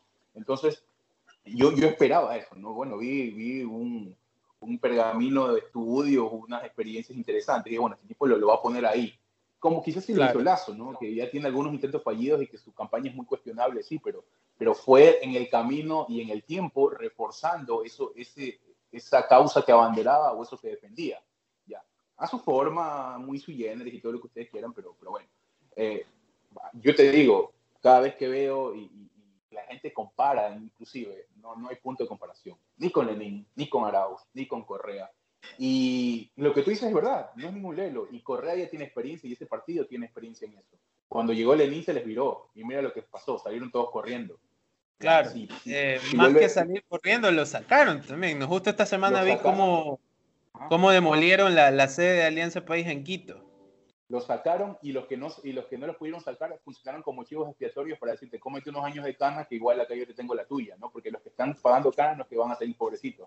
Eso sí les digo tienen, tienen, su, tienen ahí sus dos, tres cuentas fuera del país en donde ellos salen y bueno, forrados van a estar. de eso no nos sorprendamos. No creo que eso se puede decir de cualquier figura política también. Por eso te digo. Claro, y si, no tiene, y si no tiene la plata que le prometieron, lo más probable es que comiencen a, abrir la boca. Claro, no, Ahora, para mí es uno de, uno de los, eh, a nivel imagen y a nivel propuesta, uno de los, uno de los candidatos más débiles que yo he visto en mucho tiempo. Y, aún, así, tiene chances de ganar, ¿no? y aún así, pone, aún, así pone los números que está poniendo. Imagínate cómo estábamos, ¿no? El problema, el problema, bueno, el problema para nosotros, pero la solución para Arau es que tenía atrás a Correa, porque todavía, eh, querramos o no aceptarlo, tiene, hay una figura política fuerte dentro de, la conciencia social del país. Em, eh, en, entonces, cuestión, en cuestión de, de, digamos, más que de credibilidad, hoy me parece a mí que se está jugando muchísimo por el lado del correísmo, ¿no? Creo que el legado. Exacto, eso, a eso te iba a decir. jugando hoy este, por diferentes cuestiones, ¿no? Mm, más allá de, si uno simpatiza o no con, ese lado, este, está claro que son una fuerza política que ahorita no tiene partido, porque están adheridos a Centro Democrático, este, y que Centro Democrático llegó a escaños en la Asamblea gracias a ellos, este, claro. que también hay que, hay que recalcarlo, este, y que si hoy no gana Arauz, se quedan sin partido. Sí, no, y aparte que, también están poniendo, eh, eh, o sea, están poniendo todas las, las, fichas y las cartas para jugarse con, con, este man. Y si este man no llega a ganar, este man de Arauz no llega a ganar el, el las elecciones, eh, para mí sí viene una caída importante, porque sí venía, viene, picada el correísmo, ¿verdad? Y creo que fue en, las elecciones se vio, se vio reflejado. O sea, le, ganó 30%, sí, pero el 70% no creyó en ¿no? Entonces, es, es, un, es un gran porcentaje de la gente que ya no está creyendo en el correísmo. Y si no llegan a ganar, estas elecciones, ya la picada viene, y creo que ya viene una, una eh, ya la, la figura como Correa como tal ya comienza a perder muchísimo poder, porque si vienen cuatro años de, Lazo... también es que a Lazo lo votaron incluso menos que ese 30%, ¿no? O sea, llegó al 20% después de ganar todos esos votos en Guayaquil. Entonces estamos hablando de que tenemos un país con alternativas políticas no muy populares. Pero es que Lazo, tiene, Lazo tiene un lastre que carga, Lazo tiene un lastre que carga, que es el, el, el feriado bancario, que a pesar de que la misma gente en el gobierno de Correa y la misma gente que Correa puso para tratar de sacarle cosas a Lazo sobre el feriado bancario que no pudieron, eh, aún no se ha podido de, desligar de ese, de ese tema. Y yo, he tenido tiempo para hacerlo, ¿ah? ha tenido muchísimo tiempo para hacerlo. Sí, yo creo, yo creo que lo he hecho, pero, o sea, yo creo, al menos en lo personal, yo creo que lo he hecho. O sea, ya Silmante está diciendo, ya, el mismo gobierno de Correa me puso gente, y de la misma Contraloría, la misma Fiscalía, si fuera, fuera de Correa también me investigo y no me han podido encontrar nada, o sea, ¿qué más quiere? Ya, o sea, no puede hacer nada más. El man te lo dice y ya si no le crees, ya no puede hacer nada. Porque es que también para mí es evidente de que en algún momento, o sea, no digo que él fue el, el, el autor intelectual de todo el feriado bancario, pero él vio una oportunidad de negocio dentro de una crisis y la pudo, la, o sea, concretó. por ejemplo, algo, algo que saco del, del debate que tuvieron eh, el hijo de Carlos Vera, Carlos Andrés Vera, eh, con, ah, y Fernando Casado, ese eh, comunista europeo. Vale, bueno, una, la verdad es que el debate fue muy bueno. Este. Eso sí es verdad. Fue mucho mejor que el debate de Araujo y, Lazo. El debate fue muy bueno y en una parte que para mí es donde choca Polificción, da como un halago el hecho de que Lazo haya eh, sacado provecho de la crisis de, viviendas del 2008, ¿no? Eh, él dice que Lazo cogió y comenzó a comprar propiedades en Estados Unidos durante la crisis para después, para después rentarlas. Este, y ahí es donde yo me pregunto, sí, seguramente es un gran movimiento de negocios, pero no hay que ser muy escrupuloso para hacer ese movimiento de negocios. Claro. ¿Me entiendes? claro, pues o sea, es como, es como cuando... Es, la plata nomás, ¿no? Claro, o sea... A, ver, eso es lo que yo voy. O sea, es que el problema es que el correísmo y esta, y este tipo, y esta gentuza cree que porque una persona aspira a tener más dinero está mal. Y, eso creo que lo ha intentado, intentado meter en, en, la cabeza de la gente. Sí es cuestionable este, que utilices eso como halago, ¿no? Esa es la cuestión ahí. A lo que yo voy es lo que te decía el Lazo, ¿no? El man vive dentro de una crisis, alguna oportunidad de negocio y obviamente la aprovechó. Ya, acá. Eso es como cuando la gente, la gente de las funerarias, la gente de las funerarias, en la crisis humanitaria que estamos viviendo, se hizo más plata. O sea, capaz sí, lamentaron, lamentaron quizás 5 dólares, 10 dólares más por féretro. Pero ellos vieron la oportunidad de negocio, o sea, o sea, la gente se está muriendo, la gente necesita féretro y yo voy a hacerme plata con esto, porque ese es mi negocio. Y, seguramente, y seguramente, sí está mal, moralmente está mal. Yo no te estoy diciendo que no, y no le digo a la gente, eso está bien. Pero eso, dentro de la persona que está dentro del negocio, para ellos sí está bien, ¿entiendes? El problema es, que... Por eso, a eso mismo, eso mismo es a lo que eh, me refiero. Claro, o sea, es que tú y yo, como tú y yo no estamos dentro del negocio, es como tú y yo no estamos dentro del negocio y no estamos ni siquiera cerca de ese, de, ese, de ese ámbito. Entonces para nosotros sí está mal, porque sí, se está jugando con el dolor de la gente, estamos aprovechando con el dolor de la gente. Pero no es la culpa del man, porque está, o sea, el man no creó el, virus y el man no creó el pero, bancario. pero seamos concretos en que igual aprovecharse es un hijo de puté. Sí, sí. o sea, algo de culpa te llevas de que la cosa no mejore, porque por ejemplo, el los manes que están vendiendo las actenras a mil dólares. Por supuesto que ellos no crearon el virus. Claro, ellos, están empeorando la situación, pues. Claro, estás, golpeando, estás golpeando otros frentes. claro. Sí, es verdad. Pero a lo que yo voy es que a lo que yo voy es como nosotros no estamos dentro del negocio, sí lo vemos de esa manera, pero los manes dentro que quieren prosperar, o sea, los manes ven una oportunidad de, de, de, salir adelante, o sea, ¿Por qué? O sea, porque ya la gente se está muriendo y yo como estoy en el negocio de, vender el féretro, yo entonces, ¿qué tengo que hacer? ¿Regalar mis féretros? Sí, regalaré. No, pero véndelos al precio que es, pues no, lo dupliques claro. el precio féretro. Sí, eso sería lo normal, pero dentro de... No que no vendas, pero es que, es que ahí vamos, yo creo...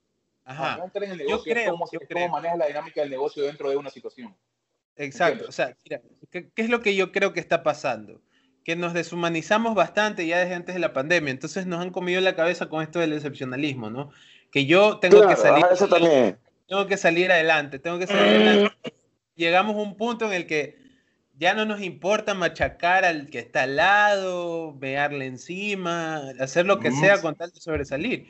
Y eso para mí empeoró la situación. Otra vez están vendiendo las Actenras a 1.200 dólares, este, otra vez están vendiendo los tanques de oxígeno a sobreprecio. Y yo sí creo que eso empeora, ¿no? Yo sí creo que si haces eso, este, algo de humanidad te falta.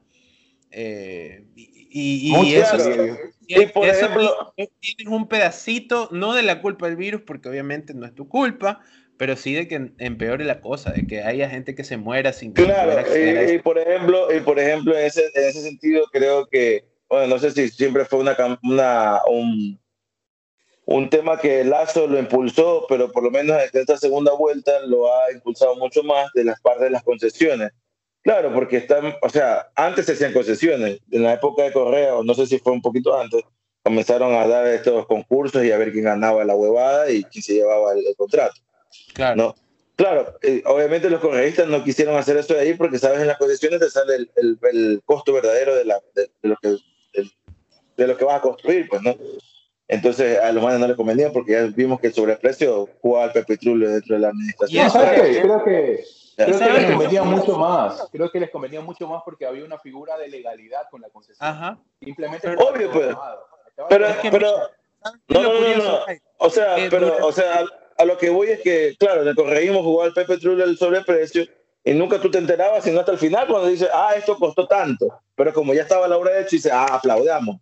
No, pero por ejemplo, ahorita en la caso de la refinería del Pacífico, que solo se aplanó y se gastó 1.500 millones de dólares, no sé, estoy hablando de baja, pero no coste eso se gastó, un se gastó un chuchal de plata solamente para aplanar un terreno y, y, y, ahorita nos damos cuenta que como no está la obra terminada, no lo podemos aplaudir, ¿me entiendes? Entonces, lo, lo, que propone Lazo es concesionar, claro, porque ya la concesión te va a decir cuánto va a ser el costo real. No están así, no están así. No tan así. O sea, o sea a lo que yo voy... Porque, ¿Sabes por qué? ¿Sabes por qué? Porque... Eh, ajá. Uno podía seguir los procesos de compras públicas, por ejemplo. Claro. Claro, o sea, y, es, y en ese proceso, en ese proceso no solo gana el mejor postor, sino gana el que, el que mayor comisión da al que te da el contrato. Exacto. Porque hay una Ahí persona la, que te eleva esa el contrato. es la cuestión. Ya, entonces esa figura de legalidad, Sí. esa figura de legalidad eh, no, no le quita lo, lo corrupto, no le quita, no, Exacto. la concesión, O sea- el término de concesión se va a mantener. Ahora, el que reparte es el que vaya, es el que, y el que se lleva el contrato es el que más pone, o sea, olvida. O sea, no. O sea, Y te va- y va a haber ahí, número, o sea, ahí el que más... y En el fondo no vas a encontrar quién Sí, Hugo. Hugo, si al que más ponga o no más ponga, eso siempre va a pasar, obviamente. Ya, Sí, a lo que yo, o sea, no, a lo que yo voy es que no vas a enterarte hasta el final cuánto está costando la huevada. Si en el te momento vas a de tirar al concesión, inicio, pero igual te van a mentir, mijo, o sea, eso es. Te van a que te van a que, no es que te van a mentir al inicio. Si te van a mentir, va a ser prolongado, todo, pero te vas a dar cuenta, pues, en medida de cómo se está haciendo la obra, que te están mintiendo, te están metiendo el dedo. Pero, pero No cuando el- que- a cuando se el dedo es que importa la figura legal. Claro. Siempre vas a un- siempre vas a- La- siempre vas a una, una manera de, Exacto. de que correcto. que O sea, conviene o no conviene, es la cuestión de que la mesa está ahí siempre. Y el fondo no- está ahí igual, no a podemos ver lo que pasa debajo. Obviamente, o sea, a lo- Pasa. Y, y bueno, y que- o sea, también en este proceso de, de, de la emergencia sanitaria, lo que hicieron los periodistas es ponerse a ver el montón de contratos que sigue el gobierno, que lo subía al, al, a sus plataformas, y se dan cuenta todo el montón de irregularidades. Por ejemplo, creo que la posta fue uno de esos vagos que se pusieron a ver todo eso, eso esos Y y ahora pues, también, de- después de pasar cuatro años alabándole y, y teniendo charlas y cobrando por esas charlas con los miembros del gobierno, pues. Claro, o O sea, sea, yo no me olvido de cuando Santiago Cuesta y, y la posta hacían sus eventos ahí en el comercio que uno tenía que pagar para irlos a ver conversar. Claro, o sea, eh, yo en ese, en ese sentido, y no solamente eh, estos manes lo hicieron, se comenzaron a dar cuenta otros periodistas de, de medios eh, tradicionales en el país. Claro, porque como todo era coronavirus, tenían que sacar algo- otras cosas más. Y bueno, Y comenzamos día- a hacer, hoy- hoy comenzaron a hacer vi- ejercicio periodístico. ¿no? Cuando vi el tuit de Diego Kendo pidiendo que votemos por Lazo, yo no podía creerlo. Sí, no es increíble. O sea, La cara de Vibranium de pedirle a la gente votar por alguien. no, y, y- y ha pasado, y, y ha pasado en diferentes ámbitos y con diferentes personajes, ¿no? Bailan al son que le toquen y el que, te- que- el que más monedas le tire va, va a ser el, el que se va a llevar su apoyo entre Pero es que, ¿no? eso, eso- es que como lo que estamos discutiendo, ¿no? Eh, eso depende de nosotros porque tenemos una moral y un criterio muy bien establecido que si el día de mañana, como la otra vez te dije, Hugo, si el día de mañana te vienen a ofrecer mierda con Agradecer a la chocolate, Universidad Católica, ¿no? o sea, en ese sentido, no, yo no agradezco a la Universidad Católica. escúchame, ¿no? O sea, escúchame, escúchame. No, ah, o sea, en el tema de que te vengan a ofrecer lo que tú... Yo trabajé, yo trabajé, yo trabajé cuatro años para los medios públicos de Ecuador. Yo no soy Claro. Yo no entré con, yo no entré con palanca, yo no entré con conocidos a nadie ahí. Yo hice un ejercicio de poner mi currículum, me llamaron, tuve entrevista con 10 personas que, que venían después de mí y pasé un proceso de selección. Yo no alabé jamás al correísmo. Yo no, claro, ni hiciste A mí- de- a mí- a mí- tampoco hiciste de competencia ni nada por el estilo, o sea, simplemente no, no, por pues, te- a la antigua. ¿no? Y, y- y- y- y, Hugo, ¿alguna vez la pasaste mal por criticar al correísmo? Sí, claro, tuvimos, nosotros, yo particularmente tuve, eh, tuvimos algún tipo de, de o sea, una, una especie de eh, inicio de proceso de censura, si se quiere llamar por alguna figura, porque nosotros cuestionábamos mucho al- a, la, a, la, este, a la figura del, de la- del Ministerio del Deporte, a la figura principal, ¿ya? porque hubo algunas cosas a, a nivel de recursos y a nivel de, de, de procesos eh, que, que, pues, eran carentes de legalidad. Y nosotros lo cuestionamos, siendo un medio público. ¿ya? Y sí nos dijeron, oye, que ni sé qué. Nosotros seguimos, olvídate. O sea, ya. y nosotros no nos metíamos mucho en temas cabrosos como quieran, no nos metíamos con contratos de contraloría y mucho más. Pero nosotros nos dimos cuenta de algunas cosas que, que estaban mal, ¿ya? y que no podíamos hacernos de la vista gorda, porque, porque de un lado tienes la autoridad, pero tenías 40, 50 deportistas que decían, oye, esto no es así, pues. ¿Me entiendes? Esos recursos que dicen que me están dando, no me los han dado, ¿me entiendes? Eso que me apoyan para ir más fuera a competir. ¿En qué momento del embudo y es por, de... eso, y, es por eso que te digo, vuelvo a lo que decía Byron. Te montaban un número en el Twitter, te montaban un número en la rendición de cuentas, pero ibas, a, ibas con el deporte y te decías, loco, yo no he visto ni un centavo. Yo lo que estoy haciendo es autogestión. Entonces, por eso te digo, puede ser es la nota. Más o menos lo que pasó con los centros de alto rendimiento, ¿no? Bueno, que ahorita lamentablemente... Eso también estuvimos nosotros ahí metidos y estuvimos ahí medio, medio, medio riña. O sea, por eso te digo, no, eh, más allá del tema de la, de la, de la moral, hay, cosas que caen, hay cosas que caen por su propio peso y que no, por más moralista que seas, no puedes, no puedes ocultar. La verdad es que estoy de acuerdo con Hugo al 100% en ese aspecto. Entonces, por eso te digo, eh, o sea, a lo que yo a lo que yo estaba diciendo es que sí, es verdad, nosotros porque tenemos un criterio formado y es como que la otra vez lo que le estaba diciendo volviendo lo que es como que el día de mañana nos proponga a nosotros a cualquiera de los tres una mierda con chocolate pero nos van a dar 50 mil dólares o sea, por lo menos, por lo menos bajito si te lo comienzas a, cuestionar. A no, que lo, a, no decir que lo rechacemos de una, no, pues mierda con chocolate, no. Bien me da la chocolate o bien me da la mierda, pero, o sea, juega, juega, juega limpio, ¿me entiendes? Dime qué me voy a estar tragando, ¿no? Entonces, esa, esa, es la huevada que los correístas y la gente que está, no los correístas, la gente que ha llegado al, al, poder, no les interesa comerse mierda con tal de que esté con un poco ahí de un saborizante cualquiera y, la vaina es agarrar el billete, agarrar lo que tiene. Claro, eso, porque por no tienen lado, una... eso por el lado de la gente que está al poder, ¿no? Ahora claro, vamos pues, pero porque no tienen una vota por ellos, porque no es, que la, gente que es que la gente que vota por los manes, o sea, en su mayoría, creo yo, mm, eh, tienen simplemente la esperanza de que cambien las huevadas y no va a ser así. o sea, más que cambien, yo creo, mira, mira qué es lo, que, lo que te, te voy a decir ahora yo creo que el momento en el que, en la elección pasada, en la de Lazo versus Lenin, creo que ese era el momento en el que Lazo tenía que ganar para mm. que realmente eh, se sienta que podría ser este, su gobierno o, golpear el correísmo de frente. ¿Por qué? Porque en ese momento la gente sí efectivamente estaba cansada del correísmo, ¿no? Diez años, este, con, todo, con todas las miserias que ocurrieron, por supuesto, no, le vamos a quitar todos los méritos, pero los méritos, digamos, no, no son la excepción, sino la regla. Eso es lo que un gobierno debe hacer, ¿no? Darle dignidad a la gente, salud pública, educación pública, este, facilidad a la gente para, obtener becas, este, eh, a, veces, ni siquiera, a veces ni siquiera eran las cosas que daban, sino los métodos con los que las hacían. claro, eh, digamos, mucha gente se benefició, eso ya está, eso es lo que debían hacer. Eh, Ahora, lo malo, todo lo que vino después, ¿no? Eh, la cuestión con, los periodistas, este, las persecuciones, la corrupción y todo lo demás. En ese momento eh, estaba el contexto ideal para que, eh, digamos, la gente vote por la opción.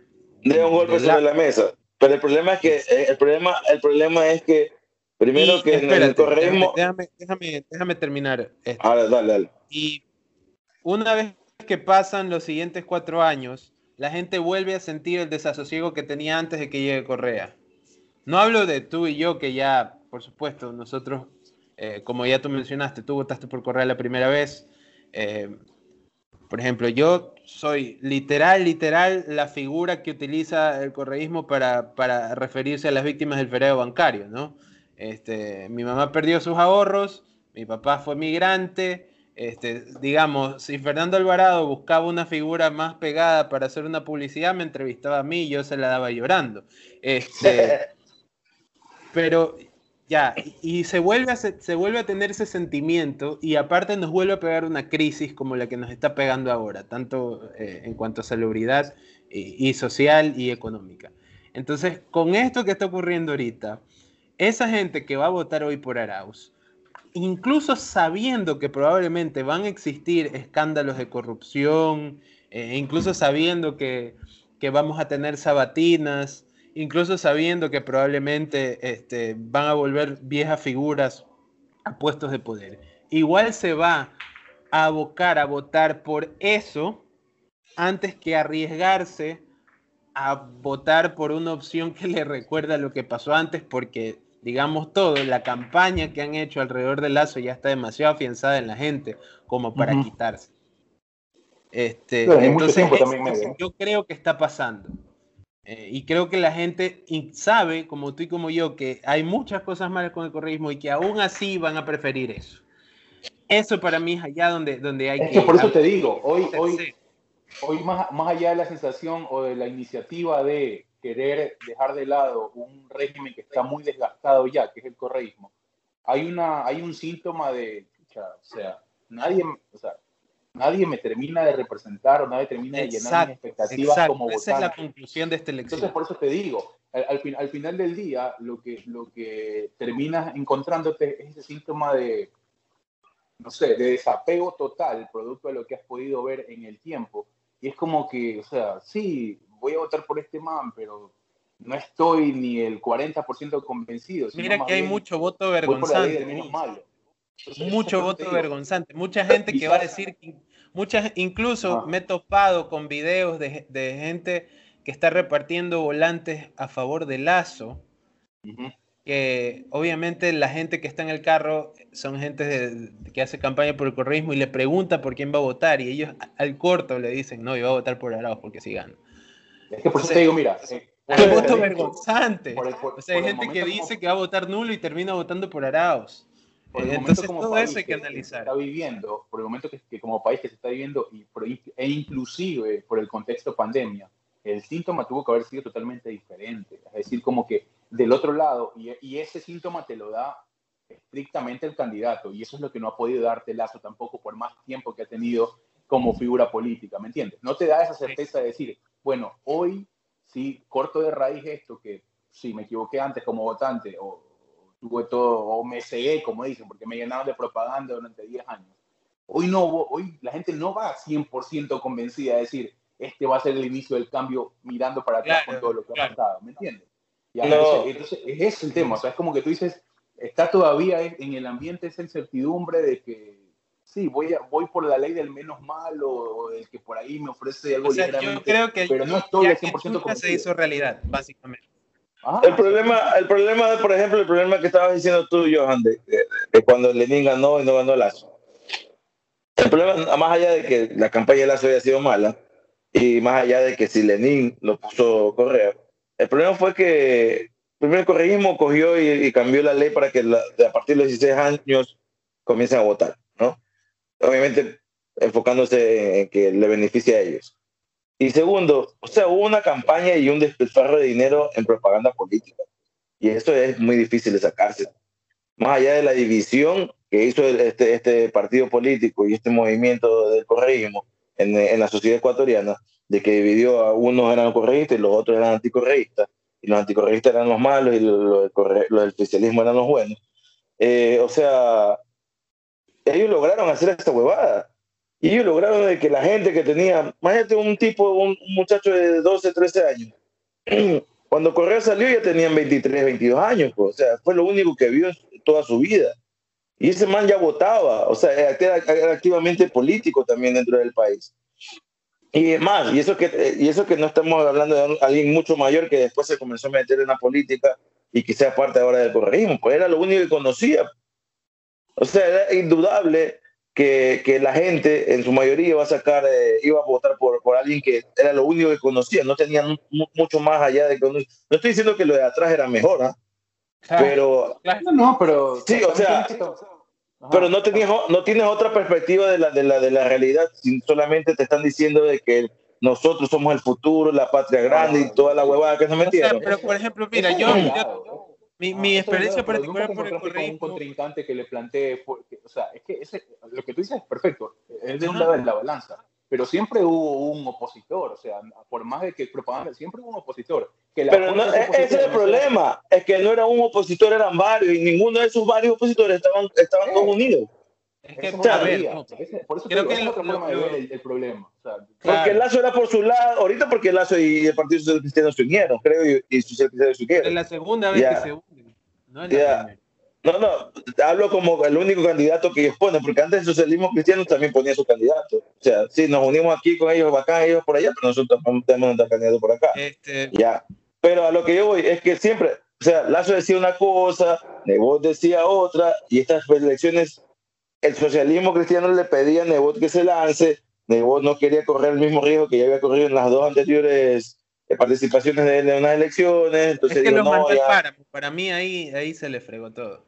Sí, o sea, yo creo que tenía un poco más Una frase le quitó cualquier cosa. Lo que pasa es que Nebot, al igual que Correa, tienen eso en común, que son demasiado viscerales, son demasiado este, agresivos en su pero, pero estamos de acuerdo que, que Nebot es mucho mejor orador que Correa, o sea. Orador, no, sé. no, para, mí, para mí, para, mí, están ahí. Para mí están ahí. Para mí, o sea, si se ponen a competir, están están al mismo nivel y... No, o sea, yo sí, yo sí, que, yo sí creo que Nebo le saca varios escalones por arriba al mejor orador. Los dos se, desabrochan los botones, los dos tienen, tienen tendencia a, gritar. Vamos a los datos. A, a, a Nebot le cree Guayaquil, a Correa le creyó todo un país, hermano. a partir de sí, eso estamos hablando. pero es que a, lo que yo voy es que incluso, nunca iba al poder. ¿Cómo está ahí? Ajá, a Nebol le, pones una tarima en Quito y se muere de hambre, te digo. ¿ah? A Nebol le pones una tarima en Quito y se muere de hambre, o sea, hermano. Oye, discúlpame, pero a Nebol lo querían mucho en Quito. Y las veces que iba yo me quedaba sorprendido. La gente de Quito, la gente del pueblo, el taxista, la gente de, la plaza, decía, préstenos por favor unos dos años a ese alcalde que ustedes tienen que hace algo, a estos, a estos vergantes que vienen aquí no hacen nada. Yo viví dos años en Quito y no lo querían mucho, Jaime.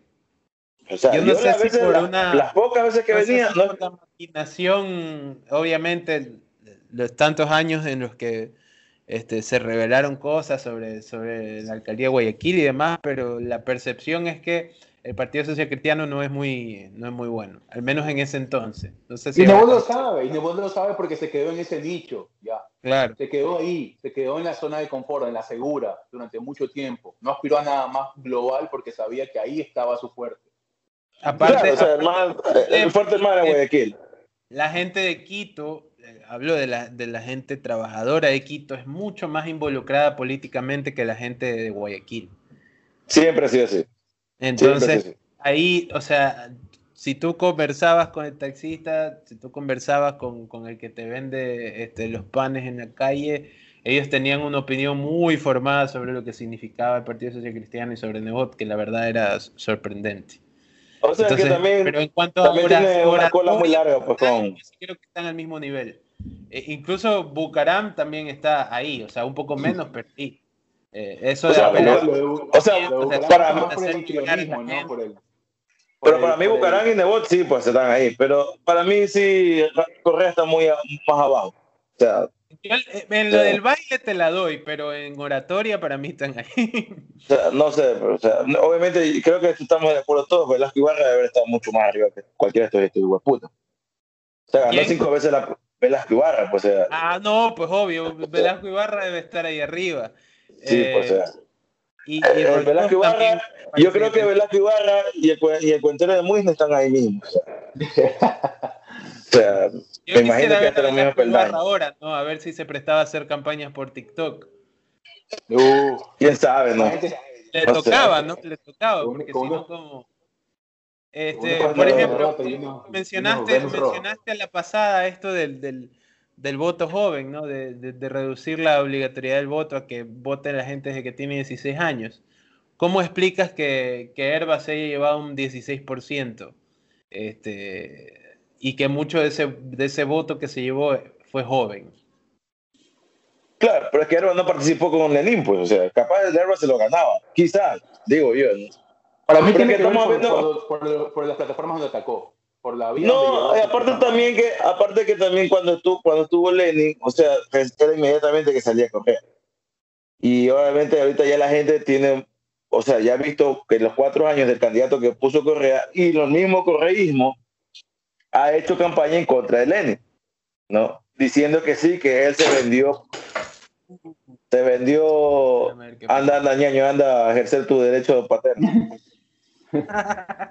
Eh, o sea, o sea, los, o manes también están, hicieron una campaña también para esto, y dentro de esa campaña está la propaganda, de que Lenin se vendió para Lazo y que Lazo gobernó con Lenin, y una vaina que no sé si haya sido verdad o no, pero, o sea, la verdad, y, el hecho es que Lenin no puso Correa, o sea, es una...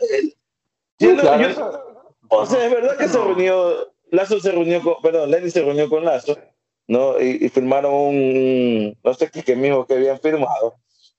Pero yo no creo que, yo, o sea, de lo poco que sé, esto no sé, nunca se cumplió. O sea, no, no, o sea, Lenin más bien se fue por otro lado con los Bucará y ya vimos las desgracias que pasó. Eh, no, lo, lo, que, lo que Correa hizo, bueno, si se quiere, bueno, salvo, salvo esperar resultados, se puede repetir la historia se puede repetir la historia, Correa padrinando algo y, este, y la gente eligiendo al final del día y se puede, o sea, es uno de los panoramas. Claro, se va, puede, estas, estas, elecciones se pueden basar en mejor mal conocido que bueno por conocer, o sea. Y la verdad, o sea, yo nunca he sido muy adecto a esas, a esa, a ese dicho, y no he basado mi vida a partir de eso tampoco. No, tampoco pero, o sea, ya creo que ha sido demasiada muestra de correísmo. O sea, como dijo Carlos la vez pasada, robándome un poco sus palabras, o sea, detuvieron 14 años y ya quítale los 4 años, le estuvieron 10 años en el poder y no hicieron cambios, los cambios que supuestamente iban a hacer. O sea, y muchas cosas no cumplieron, otras sí las hicieron, pero la verdad es que dejaron lo que dejaron en sí, es un país dividido, con un sistema muy endeble que, se dio cuenta, que nos dimos cuenta con Lenin tomando el, lo que, el continuismo que venía haciendo y realmente él mismo se, encargó de desmantelar toda la farsa y decir que la economía estaba peor que nunca. Eh, y, o sea, no es que le, cree, le crea llegar a creer a Lenin, pero Lenin nunca, creo yo, desde que, desde que asumió el primer día de la presidencia, creo que por su cabeza jamás se le pasó que otra vez va a gobernar cuatro años más. No, claro, no, no. No, más, allá de, que pensaba. ¿qué, beneficio para él mismo hubiera tenido decir, no, mire, la economía realmente no es como lo dijo Rafael Porque no creo que se le haya pasado por la cabeza cuatro años más de poder. O sea, aparte que Lenin eh, es uno cuando entró y ahorita es totalmente otro. O sea, Claro, no, no, no, O sea, se lo ve. No se le pasaban ni dos, ni dos años de, se lo ve totalmente, se lo ve totalmente desgastado, ya un tipo que, creo que ya nadie les quiere mover la silla. Yo creo que a veces hasta lo dejan encerrado en el closet, ya que ese ahí, señor, como no puede salir, por, su, por sí solo lo, dejan ahí. No lo, no lo hacen parte de las conversaciones importantes. Eh, ¿Y ahora qué pasó? Yo creo que está, pasando, creo, eh, está pasando el man de Está pasando el man de la fumigadora, mijo, por tu barrio. Escuché que está pasando el, el de Puerto Limpio. Ah, el de Puerto Limpio. Yo pensaba que el man que fumó, eso, eso también, esa Pero no soy yo, no sé por qué sonó, mi micrófono estaba apagado. No, lo dejaste prendido. No, lo dejé apagado. Estaba apagado. Ah, estaba apagado. Claro, si no me habrían escuchado gritar. Esa huevada, puta madre. No sé con qué, qué, qué, qué, problema se te pasó por allá, pero, pero bueno, esperemos que esté bien. O sea, veremos, en qué termina todo esto, ¿no? La verdad es que. Veremos, veremos si vuelve Johan porque se quedó paralizado el man ahí. Eh, y bueno, ya un poco para terminar, hacerlo un poco más obvio, independientemente de cualquiera de estos dos manes que ganen, que la verdad es que, o sea, abiertamente yo espero que gane Lazo. Eh, no me, no me benefician ni me perjudiquen nada, pues estoy fuera del país. Obviamente siempre estamos pensando en nuestros seres queridos que están allá. Y obviamente sí, sí, también tener otra perspectiva de la política. No sé si vaya para peor o para mejor. Siempre esperamos que vaya para mejor, pero bueno.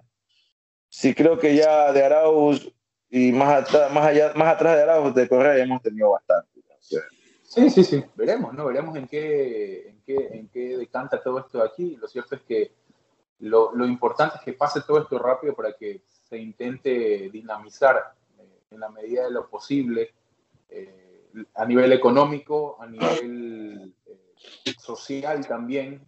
Como tú dices, hubo división. No creo que la gente necesariamente se, se reorganice o sea un proceso orgánico rápido, ¿no? Un, es un, tema que va a tomar mucho tiempo, eso de volver a unirse y todo esto. Y creo que si es que la pandemia no lo logra, no lo va a lograr nada en el mundo. Porque si es que hay un momento de tener empatía y muchas más cosas, es ahora. Eh, si es que hay un momento de ver fuera del metro cuadrado de cada uno, es ahora, por todo lo que está sucediendo. Entonces, eh, sí, la verdad es que independientemente de quién llegue, sí es urgente de que, que llegue a cosas rápido, rápido y que apunte eh, fuerte a, a, las, a las prioridades, que apunte fuerte a lo que se necesita ahora de inmediato y, que pues a partir de ese, de, esa, ese poder de acción pues en la medida de lo posible mejor. La verdad es que creo que es, lo que quiere todo el mundo, es lo que se necesita ya y con, urgencia después de estos dos años que han sido nefastos y que, bueno, no tienen un nombre, no tienen más nombres de, a nivel corrupción, a nivel de, de lo que se dejó de hacer y todo eso. Creo que también creo, el, primero que está esperando que todo esto pase es Lenín Moreno, creo. Ya, ya, él no aguanta de per se continuar en, en esta situación eh, compleja. ¿no? Así que veremos, veremos qué pasó con Johan. ¿Se reconecta? ¿No se reconecta? No sé, hermano. Ahí, está, ahí está Johan. Ahí está, ahí está. Ahí está Johan, hermano. ¿Qué pasó? No sé, pues hermano. No sé qué. qué ¿Te jalaron los cables de internet o qué, qué, qué huevada pasó? Parece que sí, lo que se cerró el Skype solo. Uch. Eh, no, aquí estábamos divagando sobre el asunto que vamos a ver que, o sea, yo, yo le decía a Hugo que, o sea, yo espero en lo particular que gane Lazo, ¿no? ya creo que suficiente hemos tenido de, del correísmo, no sé si irá para bien o para mal eh, la política si Lazo llega a la presidencia, o sea, lo difícil también de Lazo es si se mantiene en la presidencia, porque tiene toda una asamblea en contra, entonces vamos a ver qué hace. Qué tan inteligente bueno, la idea de ambos partidos, bueno, algunas figuras de ambos partidos pidieron elaborar una nueva constituyente, esa era una de sus propuestas, hay que ver. Claro, o sea, pero no sé cuál va a ser el fin de elaborar una nueva constituyente por parte del, de, Lazo, por parte del, de, de Arau, creo que es para a ver si les quitan todos esos juicios que tienen los correístas y vuelvan su hueputa al país. Pero... Creo que más que nada, bueno, la, te cuento que la idea de la constituyente nueva primero salió de Nebot hace como año y medio y después salió secundada por, este, por cierto sector del correísmo. No todos, unos estaban en contra, pero hay que ver cómo, que en qué queda eso. Pues, pero creo que no, no es prioridad. Creo que la prioridad ahorita de estos manes es, eh, de cualquiera de los dos que entre, va a ser salir de la crisis sanitaria, comenzar claro. con el plan de vacunación masivo y de ahí ver cómo quedan parados, ¿no? Y en ese sentido creo que el, o sea, Lazo ha hecho, ha gastado más tiempo en difundir su plan de, de, vacunación, o sea, y lo ha dicho abiertamente. Es verdad, es el único candidato que tenía, tiene una terna donde él, el, el, el vicepresidente es médico. Y ya desde, desde antes de que gane la presidencia, si es que se la llegue a ganar, está diciendo, hey, tú te vas a encargar de esta huevada, o sea, eres médico. La cosa es que es, está cuestionado ahorita Borrero por, la, por lo de la vacunación del hijo. Incluso para, no estuvo en el, en el acto de cierre de campaña por la misma razón. Entonces yo creo que si llega a la presidencia, Borrero tiene ya desde ahí parte con los días contados. Es jodida la tiene Lazo porque aparte le pegó mucho que la mayoría de los vacunados VIP eran, tenían fotos con él en distintas reuniones. Entonces eso se ha usado como arma de doble filo. Claro, para... o sea, a mí me parece bien pendeja esa parte. ¿no? Pero... Lo que él tiene que hacer apenas gane, si es que llegara a ganar, es transparentar la lista de vacunados de Lenin. Si no la transparenta, ya va a comenzar cuestionado. Pero es que no, es que, o sea, es que esta, esta la tiene más difícil, o sea. O sea, estamos hablando de que la lista de vacunados se manejaba a, a vos. O sea, una llamada telefónica. Lo bueno es que estos manes que, que sí vacunaban, por lo menos sí agarraban uno que otro nombre. Vamos a ver.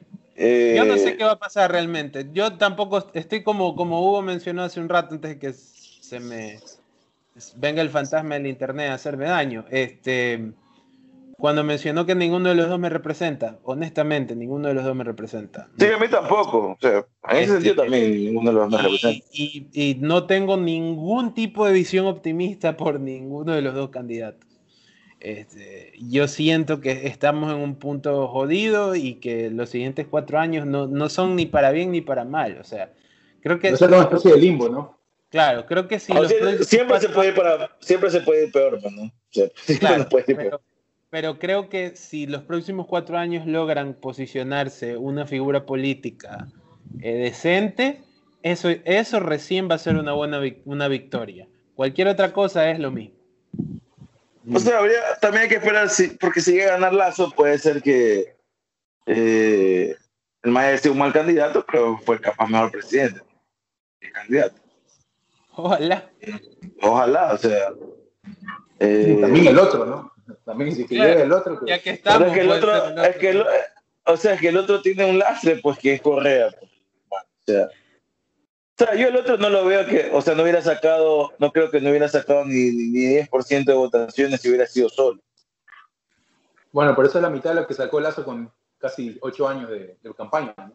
Y una campaña millonaria. ¿eh? Millonaria, claro. Pero es que tienes ahí un monstruo, pues, al lado del mapa. O sea, un monstruo que se ha creado, que se ha cultivado y durante 14 años, que es el correísmo. Claro, no es Godzilla versus Kong. Claro, pues estamos hablando que es Speedy González versus Kong. Pues. Versus Cthulhu. ya, pues, o sea, eh, Speedy González. Claro, o sea, estamos hablando de que está bien difícil. Está bien difícil, o sea eso es como cuando tu mamá te decía, ya no vas a salir y tú querías salir. Ahí estás luchando, tratando de convencerla, pero sabes que el resultado final era de que lo más probable es que no salgas y puta, te vas a quedar ahí. O que te escapes, ¿no? Te riegas en el casa. Claro, pero, que te pero es que igual si te vas a encontrar te van a mandar a la verga, pues. O sea, claro. o sea era una cosa o la otra, o sea, la verdad es que por eso te digo, era una pelea bien desigual se debe meter a un man amateur ahí en el ring contra Mike Tyson. Entonces, sí, entonces no, no van a tener que sufrir. O sea, como le dije a Hugo, o sea, si me hubiera tocado votar, en la primera iba a votar por, no iba a poder votar por nadie, pero en la segunda sí me tocaba votar, votaba por Lazo. O sea, o sea yo te digo sinceramente, o sea, ya demasiado tiempo tuvieron estos manes, no pudieron hacer nada eh, extremadamente radical para poder eh, cambiar la huevada en el país. O sea, los manes siguieron, o sea, se fueron en contra de los, millonarios, los que tenían plata, y terminaron ellos siendo los que tenían plata. Claro, bueno, hay mucho que cuestionarles, ¿no? claro, muchísimo. Ese es, el, problema, ¿me entiendes? Yo por eso la, vez pasada las elecciones donde con Lenin creo que fueron sí, con Lenin pues yo creo que ahí yo voté por Lucio me acuerdo yo, no te voy a negar. Pero es que Lucio primero que sabía que no iba a, ganar pues no y segundo o sea Lucio por lo menos tiene también en la primera vuelta anterior. O sea es que Lucio por lo menos se mamó ocho, ocho o nueve meses de cana o sea. No, pero salió corriendo. Claro, pues, pero, después regresó a mamarse 8 o 9 meses de cana. O sea, eso no lo ha hecho ninguno antes. Claro, pero la plata no la devolvió. O sea, Glass lo está haciendo. ¿Quién? Glass. Pero ese nunca corrió, pues ese siempre se quedó, pues lo atraparon aquí. O sea, el no corrió. Lucio corrió, se fue y volvió para mamarse canas. ¿Quién, ¿quién, en, ese análisis había más mérito en quedarse, pues hermano. En ese análisis ah. había más mérito en quedarse. Aparte, Lucio es actor. Pero es que Jorge, es que, es que Jorge Glass, primero que Jorge Glass era vicepresidente. O sea, no, el mano nunca se le pasó por la cabeza que Moreno lo iba, lo iba a, a, a bueno, Después de que se revelaron los chats de WhatsApp, se sabe que Alexis Mera se los dijo, ¿no? Le dijo a Correa, yo te dije que esto iba a pasar, y Correa le dice, yo no me imaginé que iba a ser así. Este... Pero, o sea, eh, y eso es lo que digo, o sea, Correa, como dijo Carlos, que nos recordó esa nota, como dijo Zacoto, claro, Correa lo pone a Lenin diciendo, no, yo confío en este hombre, este hombre va a llevar las cosas como yo le he llevado, que no sé qué, yo me voy a descansar a Bélgica por mi esposa y por mis hijos, que no sé. Y, resulta que, claro, y, resulta que después cuando se le volteó el man, después dice Correa, yo sí sabía que el, claro, yo sí sabía que el man era inoperante. O sea, loco. Esa, es otra cosa que no aguanto del discurso de, esta gente. o sea, o sea que si llega Andrés Arauz y, se le voltea a Andrés en un momento, va a decir, yo sí sabía que Andrés no era, pero a mí me lo impuso Alexis Mera, no va a decir. a ver, pero es que ahí, ahí, yo veo, ahí yo sí veo una diferencia entre Arauz y Lenin. Este, a Lenin sí se le veía que era medio animal desde antes. O sea, el man sí no, no tenía mucho, mucha, este, mucho texto, no, no, no, tenía mucho contenido. Era función Manuel Espejo y pare de contar. Este, incluso en el debate que hizo, eh, fue una payasada su participación.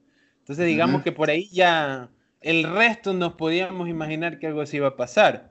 Este, esa es la, la, diferencia que yo veo. Ahora, por supuesto que yo creo que si Arauz se llega a virar, no va a ser como el gobierno de Lenin. Yo creo que si se llega a girar, llegaría a colocar por lo menos unas cosas con un poco más de materia gris en la cabeza. Yo no creo que vaya a ser como Lenin que se despierta a las 11 de la mañana a ver el, noticiero de Teleamazonas a enterarse de lo que está pasando en su gobierno. Este, claro. Por lo menos eso se la doy. No sé no sé si vaya a ser tanto así. O sea, yo lo único que sé es que corregimos va a querer ser. se pasó viendo Masterchef. Por boca. o sea, los, ¿ustedes sí vieron ese tweet o no? Claro, pues, y la verdad es que después comenzaron a potear al man que agradeció el saludo del presidente. O sea, ¿qué culpa tiene el man? O sea, teníamos 60 mil muertos ese día y el man se le ocurre tuitear que estaba viendo el final de temporada de Masterchef. Lo hablamos, lo hablamos, sí, sí. Dios mío, ¿qué, te puedo decir? Lo único bueno de esta semana es que a una más se le ocurrió sacar unas mascarillas con olor a vagina de mujer. No sé si viene Estamos locos. Yo creo que la pandemia nos terminó de chavetar a todo el planeta.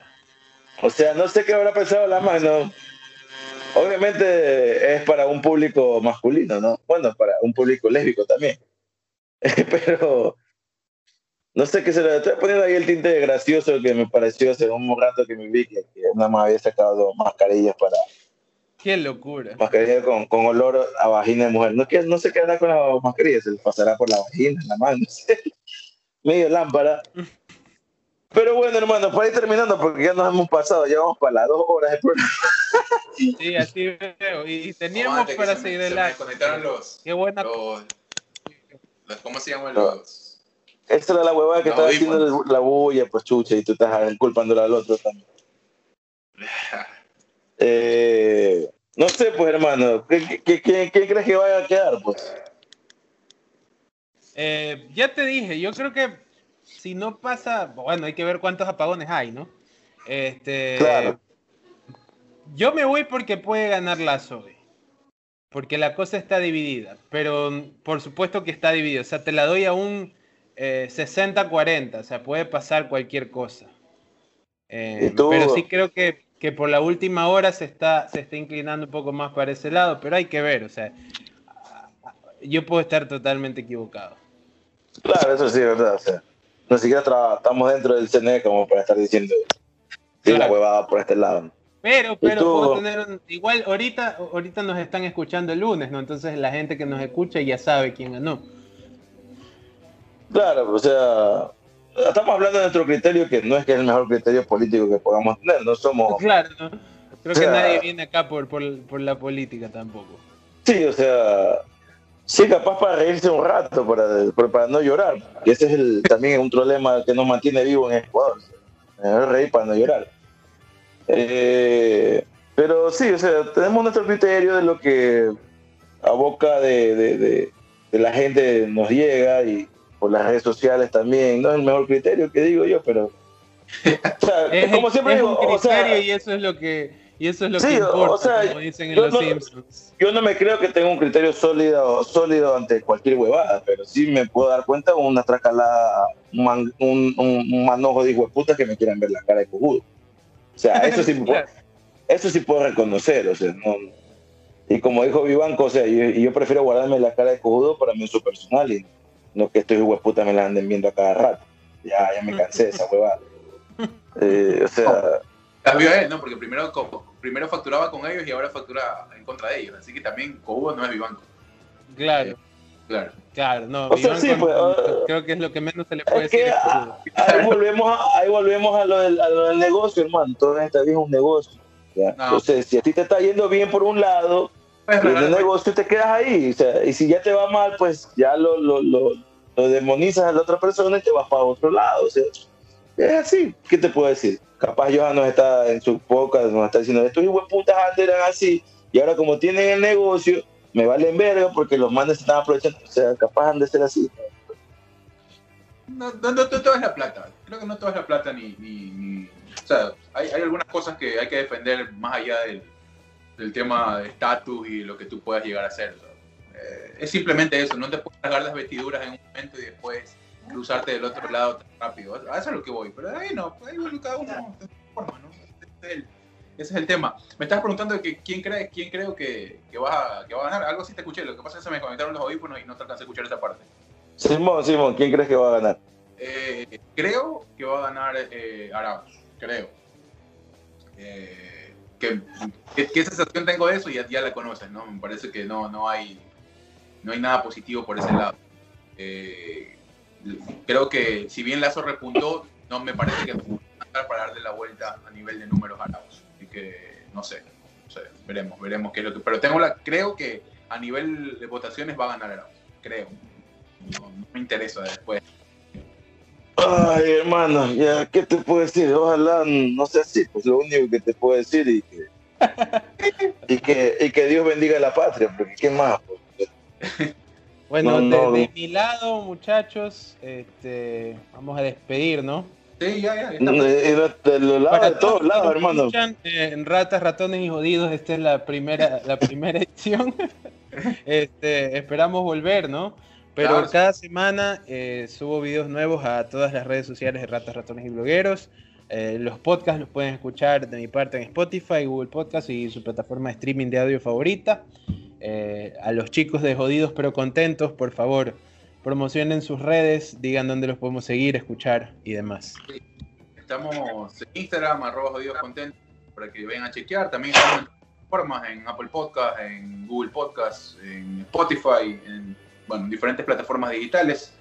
Y pues sí, eventualmente, bueno, no eventualmente, siempre periódicamente subimos lunes y miércoles, contenido lunes más de, este tema, ¿no? Una, una miscelánea de lo político, de lo diario, de la cotidianidad. Y el miércoles más nos dedicamos al tema cine, que también es algo que nos gusta muchísimo y que se nos quedó, porque teníamos una dinámica de, pronóstico de Oscars, pero se nos quedó por, por darle podemos, podemos buscarlo para la siguiente, ¿no? Que se acerca más a los Oscars. Yo ya las vi todas, ya tengo todo una, un criterio sobre cada una de ellas. Entonces, podemos conversar al Ya, pues dale, puede ser que la próxima semana no, tiremos, le lancemos de cabeza esa huevada para.